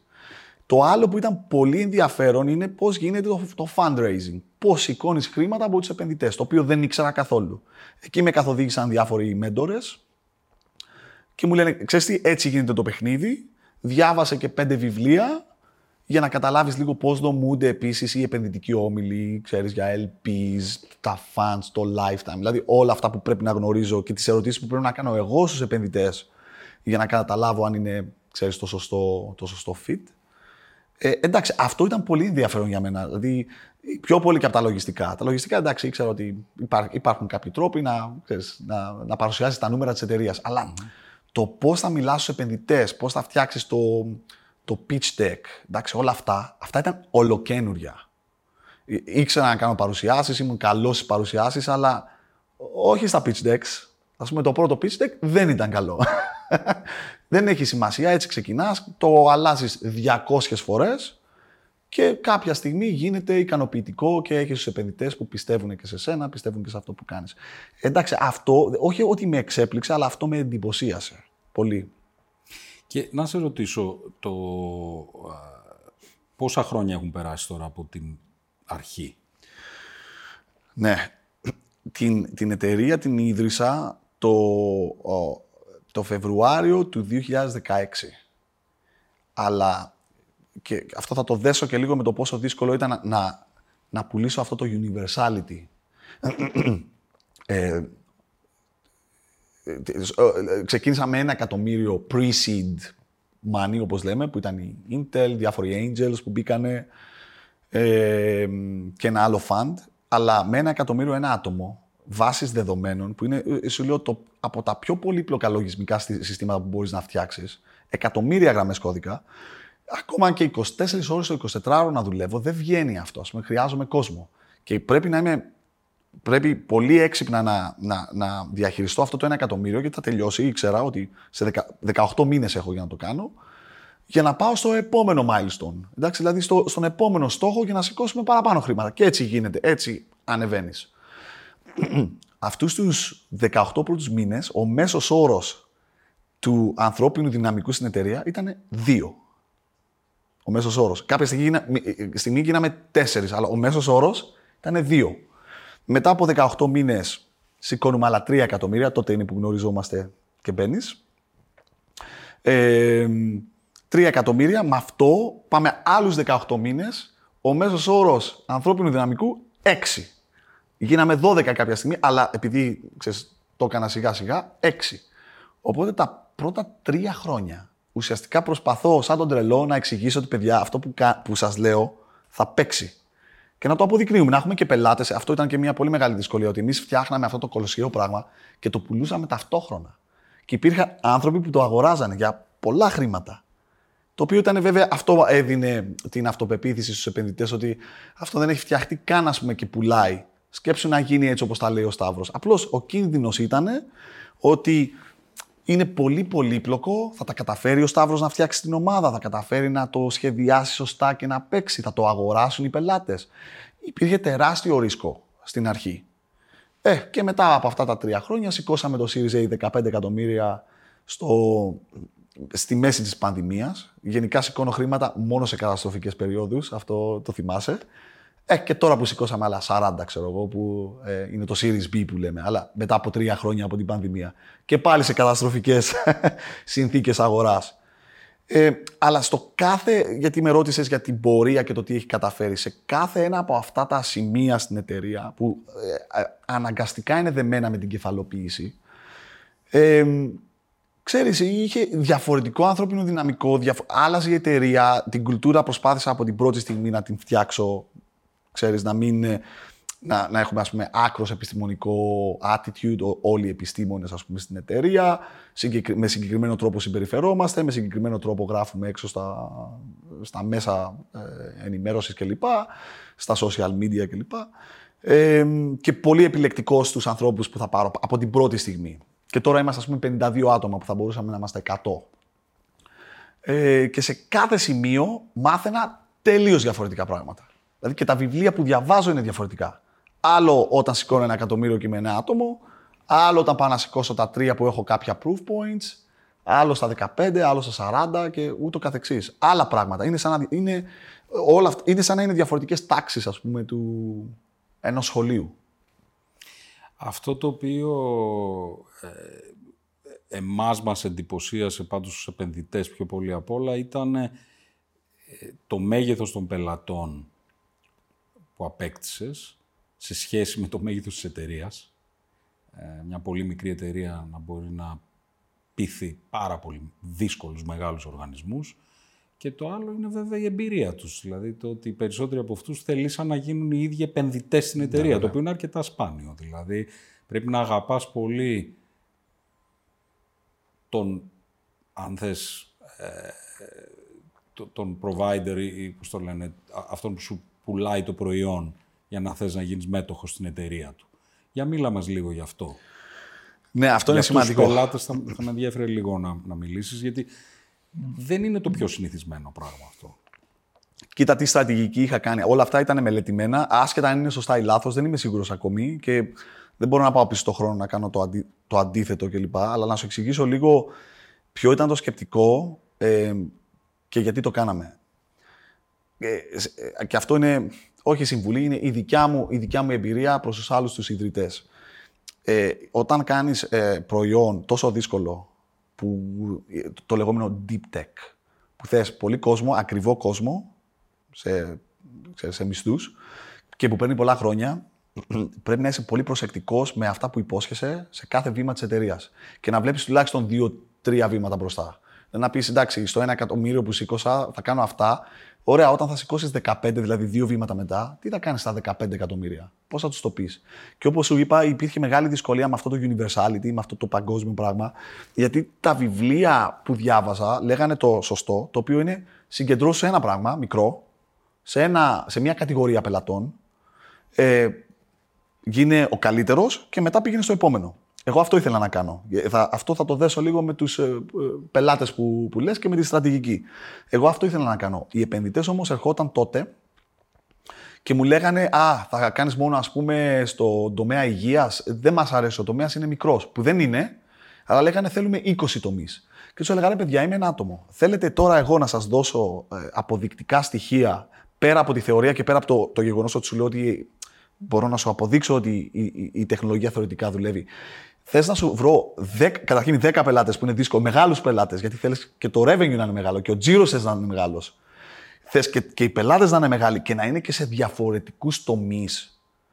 Αυτό είναι παράλογο και ήταν. Δηλαδή το λέω ακόμα και τώρα. Δεν είναι το σωστό αυτό. Το σωστό είναι να αποδείξεις, θεωρητικά τουλάχιστον, ότι η τεχνολογία δουλεύει για όλους τους τομείς, το οποίο ήταν φως φανάρι. Και να επικεντρωθείς σε έναν για να έχεις ε, ε, ισχυρά αποδεικτικά στοιχεία με τζίρο και με πελάτες. Αυτό προσπαθούσα να κάνω, αλλά είχα πρόβλημα με τη λεγόμενη αγορά. Μου λέγανε δεν είναι μεγάλη αγορά, δεν επενδύουμε. Που σου λέω είναι λάθος. Δηλαδή τώρα το βλέπουμε, ο τομέας υγείας είναι τέλεια αγορά. Οπότε τι, τι έπρεπε να κάνω, έπρεπε να, να αφοσιωθώ τουλάχιστον σε δύο. Όχι σε δέκα, αυτό θα σκότωνε την εταιρεία μου, δεν θα το έκανα ποτέ. Σε δύο. Οπότε κάναμε τομέα υγείας και τομέα άμυνας, αυτά τα γεωγραφικά πράγματα που είναι άμυνας, είναι εταιρείας ασφα... ε, ασφαλιστικές εταιρείες που έχουν δορυφορικές εικόνες, μετράνε τον καιρό, τέτοια πράγματα. Είναι δεδομένα δορυφόρων, δεδομένα καιρού, δύσκολα δεδομένα πάλι. Που το TalDB τα, τα κάνει πάρα πολύ καλά. Λοιπόν, οπότε η πρώτη στρατηγική με τους επενδυτές τους πρώτους είπαμε δύο τομείς. Τομέας ε, υγείας, γεωγραφικός τομέας. Όχι τηλεπικοινωνίες ακόμα, όχι τα λεγόμενα analytics. Πιο μετά αυτά, όχι τράπεζες ακόμη. Αλλά και πάλι ήταν δύο, ήταν διαφορετικοί. Έπρεπε να, να διαβάσω πολύ για την, για την persona που λέμε έτσι. Δηλαδή, πόσα, ποια είναι η συμπεριφορά του πελάτη σε αυτόν τον τομέα, ποια είναι σε αυτόν τον τομέα, ποιος είναι, ποιος είναι ο τρόπος που κλείνεις μια συμφωνία. Και αυτό είχε, έπρεπε να, να, το, να το μάθουμε. Λοιπόν, οπότε, πρώτη στρατηγική, ο τομέας. Η δεύτερη στρατηγική που είχα είναι ότι θα πάω μόνο σε μεγάλους πελάτες. Εδώ υπάρχουν πλεονεκτήματα και μειονεκτήματα. Αυτό που είχα δει που σου λέω δύο-τρία βήματα μπροστά είναι ότι από τις συνομιλίες μου με τους επενδυτές θέλουν μεγάλους τζίρους για να αποδείξεις ειδικά για κάτι τέτοιο που έχει ρίσκο και είναι μεγάλο και χρονοβόρο κλπ. που έχει μεγάλο ορίζοντα για το λεγόμενο exit, έτσι, για να βγάλουν τα χρήματά τους πίσω.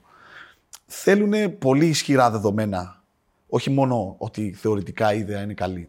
Οπότε λέω για να φτάσω σε τέτοιο τζίρο, εκατομμύρια δολάρια σε τζίρο, δεν μπορώ να πηγαίνω με τους μικρούς πελάτες που μου δίνουν 5.000 το χρόνο, 10.000 το χρόνο. Πρέπει να πάω σε αυτούς που μου δίνουν 500.000 το χρόνο, σε αυτούς που μου δίνουν ένα εκατομμύριο το χρόνο.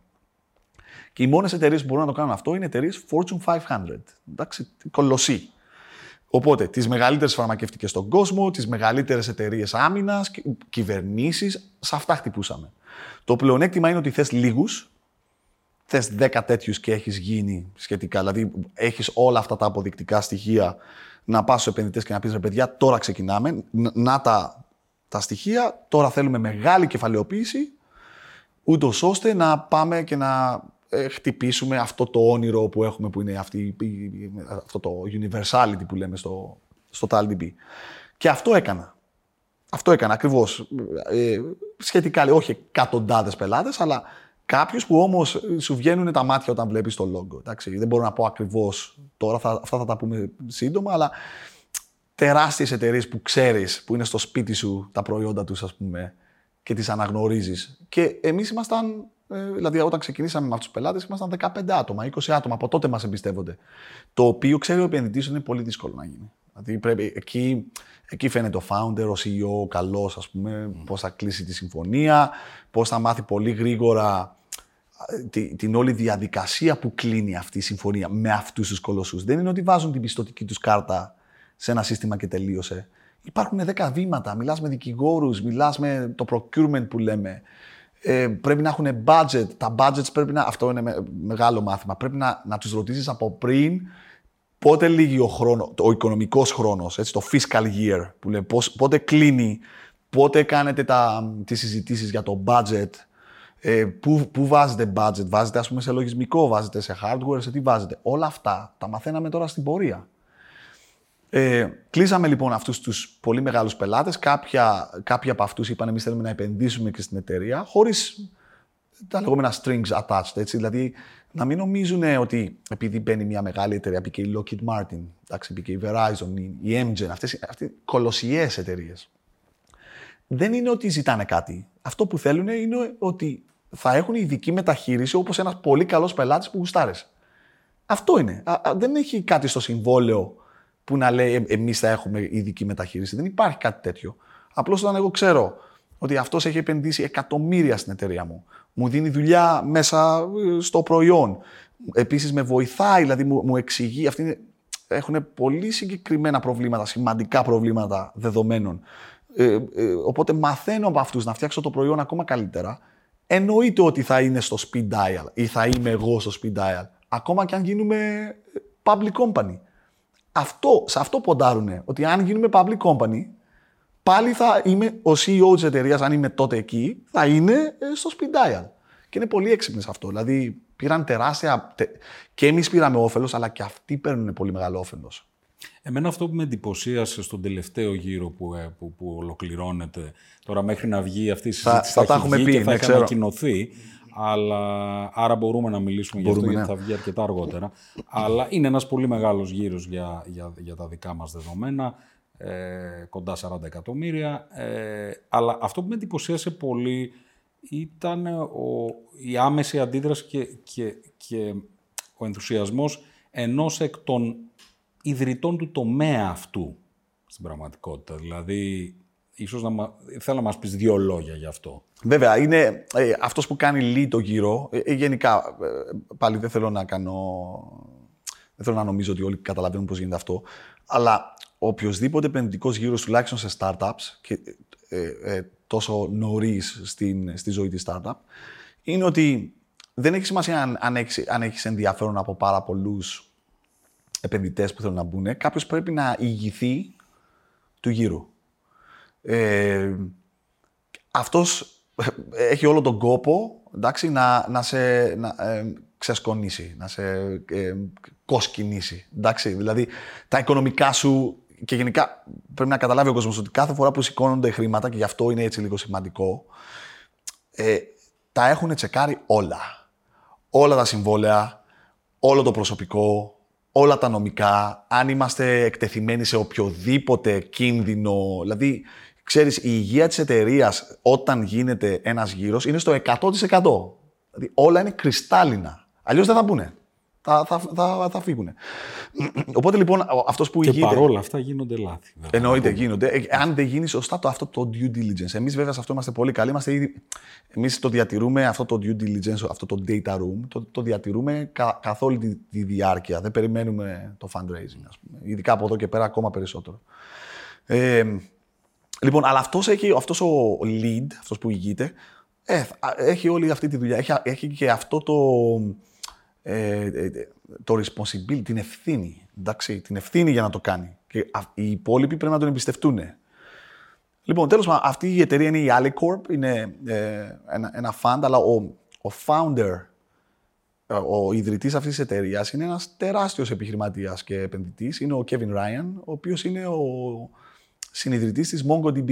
Η MongoDB μπορεί να την ψάξετε στο χρηματιστήριο, πάει τρένο. Είναι δεν θυμάμαι, είναι πάρα πολλά δισεκατομμύρια και πολύ γνωστή εταιρεία. Αλλά αυτό που με εντυπωσίασε με αυτόν τον άνθρωπο, όχι μόνο με αυτόν όμως και με την ομάδα του, έτσι, με την ομάδα έχω πολύ στενή σχέση, οι οποίοι κάνανε καταπληκτική δουλειά. Εμένα να σου πω ότι με εντυπωσίασε πρώτα απ' όλα ότι ο χρόνος, ε, ο, ο χρόνος αντίδρασης. Δηλαδή, ναι, ναι, ναι, ναι. εμείς ε, του στείλαμε Σωστά. το intro έγινε από εσάς. Αυτό ναι, πρέπει να, δεν, εντάξει, πρέπει να το ξεκαθαρίζουμε. δεν είναι το σημαντικό αυτό, αλλά το στείλαμε. μην περιμένοντας ναι, να έχουμε κάποια Έγινε άμεσα, έγινε άμεσα και πράγματι. αμέσως α, αναγνώρισες ως και ο, ο ίδιος ε, ιδρυτής μιας από τις πιο πετυχημένες, αν όχι πιο πετυχημένη εταιρεία στον τομέα, κατευθείαν α, ήρθες σε επαφή Ναι. μαζί σου και έγινε ο, ο βασικός επενδυτής σε Ναι, αυτό ναι. το μεγάλο γύρο τον τελευταίο που Και έκανε. αυτό ήταν εντυπωσιακό γιατί εγώ δεν το περίμενα. Εγώ περι... ε, ξέρεις τι, έχω μιλήσει με άλλους ιδρυτές τεράστιων εταιρείων βάσεων δεδομένων πετυχημένων, οι οποίοι αφού κάναν το λεγόμενο exit, δεν θέλουν να ξανακούσουν για βάση δεδομένων. Είναι, δύσκ... είναι δύσκολος τομέας. Είναι... Έχει πάρα πολλά χρήματα. Αν πετύχεις, είναι τεράστια η αγορά.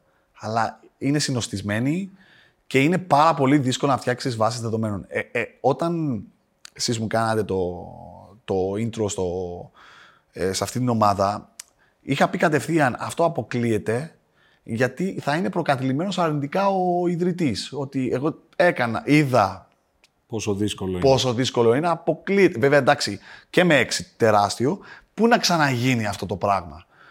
Και όμως είδα ακριβώς το αντίθετο. Δηλαδή, ότι λένε, ναι, ναι, βλέπουμε δύο-τρία στοιχεία, έχουμε κάποια πράγματα που α, γι' αυτό σηκώνεις τα χρήματα να φτιάξουμε, στο, στην κλιμάκωση της εταιρείας, στο scaling της εταιρείας, πώς θα την πάμε πιο γρήγορα. Αλλά βλέπουμε ακριβώς αυτά τα πράγματα που περιμένουμε να δούμε σε μια εταιρεία βάσεων δεδομένων. Και αυτό που μου είπαν αργότερα είναι. Γιατί τους ρώτησα, αφού κάναμε και το πρώτο διοικητικό συμβούλιο, ας πούμε, το, το meeting, είπαν ότι όταν είδαμε το προϊόν, είδαμε κάτι πολύ διαφορετικό από αυτό που περιμέναμε. Γιατί δεν, αυτό πρέπει να το δεις, πρέπει να σου κάνουμε ένα demo να το δεις. Δεν, δεν υπάρχουν τόσα πολλά στοιχεία στο, στο ίντερνετ αυτή τη στιγμή. Μόλις το είδαν, λένε δεν είναι αυτό που περιμέναμε. Είναι 100 φορές καλύτερο ας πούμε, το προϊόν από αυτό που νομίζαμε ότι θα είναι. Και είναι εντελώς καινοτόμο. Δηλαδή δεν, δεν υπάρχει βάση δεδομένων που συμπεριφέρεται με αυτόν τον τρόπο.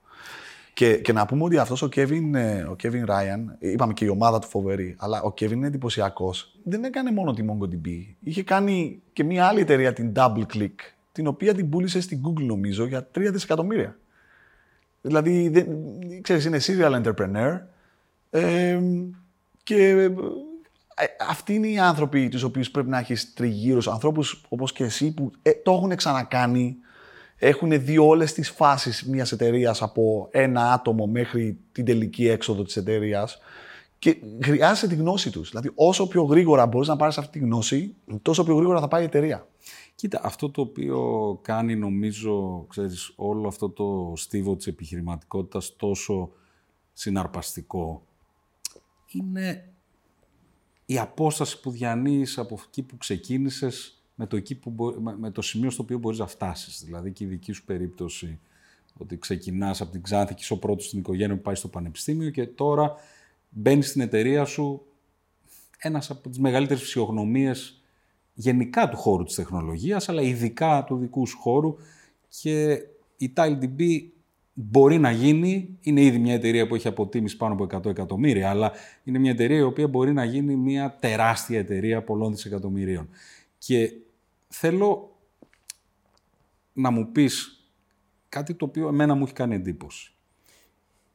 Υπάρχει στο χώρο της τεχνολογίας πια συχνά ε, θα έλεγα ένας κινησμός ως προς τη σχέση του ιδρυτή με την εταιρεία. Δηλαδή σου λέει ότι έχω μια πολύ καλή ιδέα, την εκτελώ πολύ καλά, πουλάω την εταιρεία και μετά φτιάχνω μια άλλη εταιρεία ή δεν κάνω τίποτα από εκεί και πέρα, απολαμβάνω τη ζωή μου. Ε, η περίπτωση σαν τη δική σου που θέλει να ακολουθήσει αυτό το ταξίδι για πολλά χρόνια και όπως έλεγες πριν να έχω υπαλλήλους σαν την Intel που είναι 25 χρόνια μαζί μου, είναι ασυνήθιστο αυτό το στοιχείο. Εμένα προσωπικά μου αρέσει πάρα πολύ ε, και θεωρώ ότι έτσι χτίζονται οι πολύ μεγάλες εταιρείες που αλλάζουν τον κόσμο. Ε, και αλλάζουν τον κόσμο όχι μόνο μέσα από το προϊόν τους, αλλά δημιουργούν, αν θες, και σχολεία ανθρώπων. Δημιουργούν κοινωνίες, δικές τους κοινότητες ανθρώπων. Θέλω να, μου, μιλ- να, να κλείσουμε μιλώντας λίγο γι' αυτό, δηλαδή το μέλλον. Τι είναι αυτό το οποίο σε κρατάει τόσο στενά παντρεμένο με αυτή την, εται- με αυτή την εταιρεία και αυτό το παιδί σου τέλος πάντων; Κοίτα, το σκέφτηκα αυτό. Ε, ε, σου το είχα πει κιόλας από τις, α, πριν πόσα χρόνια που γνωριστήκαμε, έτσι, γιατί πάντα ρωτάνε οι επενδυτές. Ε, πού θα πάει αυτό, δεν θες ε, γρήγορο, γρήγορη έξοδο, πιο μεγάλη εταιρεία. Και αυτό που με εντυπωσιάζει είναι τουλάχιστον οι δικοί μας επενδυτές είναι για πάντα. Δηλαδή, πήγαινε το που θέλεις. Ε, ενώ άλλοι επενδυτές θέλουν πιο γρήγορα. Δηλαδή, σε πέντε χρόνια πρέπει να κάνεις exit. Ενώ αυτοί που όλοι, ε, όχι μόνο εσύ, όλοι αυτοί οι επενδυτές που έχουμε γύρω μας είναι ότι η εταιρεία πρέπει συνέχεια να ανεβαίνει και θα πάει εκεί που είναι να πάει. Δεν θα βιαστούμε να κάνουμε κάτι που δεν πρέπει να γίνει. Αν πρέπει να, να κάνουμε την έξοδο γρηγορότερα, θα υπάρχει ένας συγκεκριμένος λόγος. Αυτός δεν θα είμαι εγώ, ότι θέλω να βγάλω χρήματα και να τελειώσει. Και το σκέφτηκα λίγο και ρωτούσα ακόμα και αυτούς ε, που μένουν στην εταιρεία χρόνια. Καταρχήν, η εταιρεία μας είναι ιδιαίτερη και εκεί βλέπεις και λίγο την ποιότητα της εταιρείας. Ότι έχουμε το λεγόμενο μικρό churn. Έτσι, δηλαδή, δεν φεύγει κόσμος. Αυτοί που μπαίνουν, μένουν για χρόνια. Υπάρχουν άνθρωποι που φύγαν, ξαναήρθανε. Έχουμε τέτοια πράγματα. Μένουν στην εταιρεία. Δηλαδή, αυτό, αυτή την κουλτούρα που σου είπα ότι είδα στην Intel, αυτό προσπαθώ κάθε μέρα να, να το έχουμε και στη δική μας την εταιρεία. Παρόλο που είναι πολύ έντονη η εταιρεία, ξέρεις, δυναμική, γρήγορη, δεν είναι δημόσιο, είναι το αντίθετο. είναι σκληρό περιβάλλον. Παρ' όλα αυτά, ξέρεις, ο κόσμος κάθεται. Αυτό που, που είπα εγώ τουλάχιστον και ε, αυτό που, που πήρα σαν feedback από την εταιρεία είναι ότι τι άλλο να κάνεις. Δηλαδή, ε, συναναστρεφόμαστε με τους πιο έξυπνους ανθρώπους στον κόσμο. Είτε είναι οι επενδυτές μας, είτε είναι η ομάδα μας, είτε είναι οι πελάτες μας. Οι πελάτες μας είναι όλοι οι επιστήμονες. Ε, είμαστε στο μετέχνιο της τεχνολογίας, πρώτα το, το βγάζουμε εμείς και δεύτερον ακούμε τι κάνουν στις υπόλοιπες, στις υπόλοιπες περιοχές. Μετά το άλλο είναι ότι υπάρχει ε, τεράστια ηθική ικανοποίηση. Δηλαδή όταν βλέπεις ότι ένα νοσοκομείο χρησιμοποιεί το σύστημά σου για να σώσεις ζωές νεογνών στην εντατική, επειδή τσεκάρουν τα γονιδιώματά τους τα οποία εμείς αποθηκεύουμε. Εντάξει, σου δίνει μια τεράστια ηθική ικανοποίηση για αυτό που κάνεις. Ωραία, πού θα το βρεις αυτό ξανά; Ε, ε, ε, και επίσης, επειδή όπως είπα, στο μετέχνο της τεχνολογίας, αυτό σημαίνει ότι τα πράγματα αλλάζουν κιόλας. Δηλαδή δεν βαριέσαι, δεν κάνεις το ίδιο πράγμα. Ήρθε, ας πούμε, αυτό το chat GPT. Εντάξει, όλοι τρελαθήκανε. Για μας ήταν πολύ εύκολο να αντιδράσουμε με, τη, με την παγκόσμια τεχνολογία που φτιάξαμε και να φτιάξουμε κάτι που είναι σχετικό με το ChatGPT και με όλα αυτά τα large language models. Εντάξει. Και τώρα μπορείς, ας πούμε, να κάνεις επερωτήσεις στο TalDB γράφοντας αγγλικά, εκεί που έγραφες τις γλώσσες προγραμματισμού που λέγαμε. Δηλαδή, βλέπεις, ε, ε, με κάθε τι καινούριο που βγαίνει εκεί έξω και είναι η κορυφή της τεχνολογίας, είμαστε εκεί μέσα. Οπότε, αν πάει έτσι και είναι υγιές στο, υγιές στο περιβάλλον, ε, πάντα διαλέγω προφανώς ποιοι επενδυτές θα μπουν μέσα, ποιους θα έχω στο διοικητικό συμβούλιο. Τώρα είναι υπερβολικά υγιές το, το διοικητικό συμβούλιο. Πού άλλο να πας; Οπότε, αν δεν αλλάξει κάτι δραστικά, ε, δεν κάθομαι μόνο από, ε, από ξέρεις, loyalty, από ότι θέλω να το κάνω αυτό γιατί υποσχέθηκα στους επενδυτές μου είναι ότι μ' αρέσει. Δεν, δεν νομίζω ότι θα βρω κάτι, κάτι διαφορετικό. Τώρα, στα επόμενα χρόνια θα δούμε, αλλά το πλάνο είναι αυτό, ότι όσο πάει.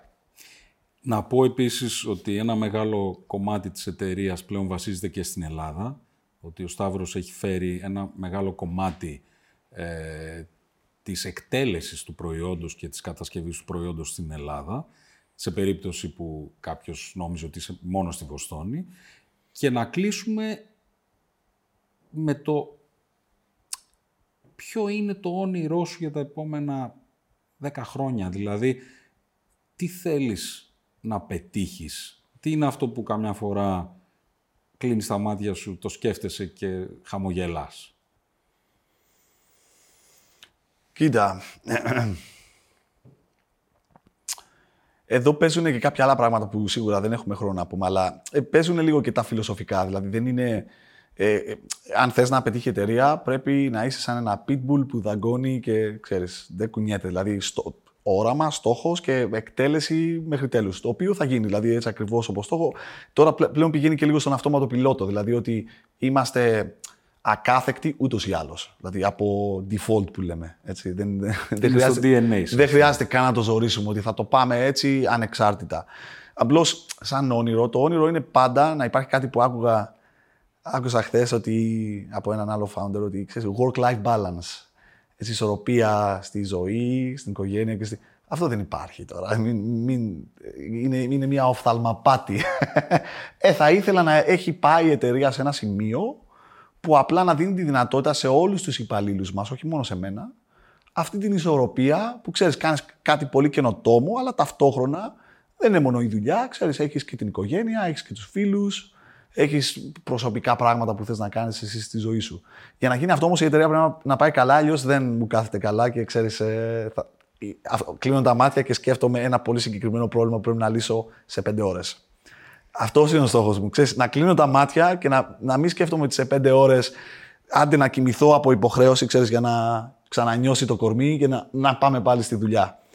Ε, ελπίζω να μην είναι έτσι αργότερα και να σκέφτομαι ότι ωραία θα ξεκουραστούμε και την άλλη μέρα θα συνδυάσουμε τη δουλειά με τη διασκέδαση. Σταύρο, σε ευχαριστώ πάρα πολύ. Εγώ, Μάρκος, ευχαριστώ. Να είσαι καλά.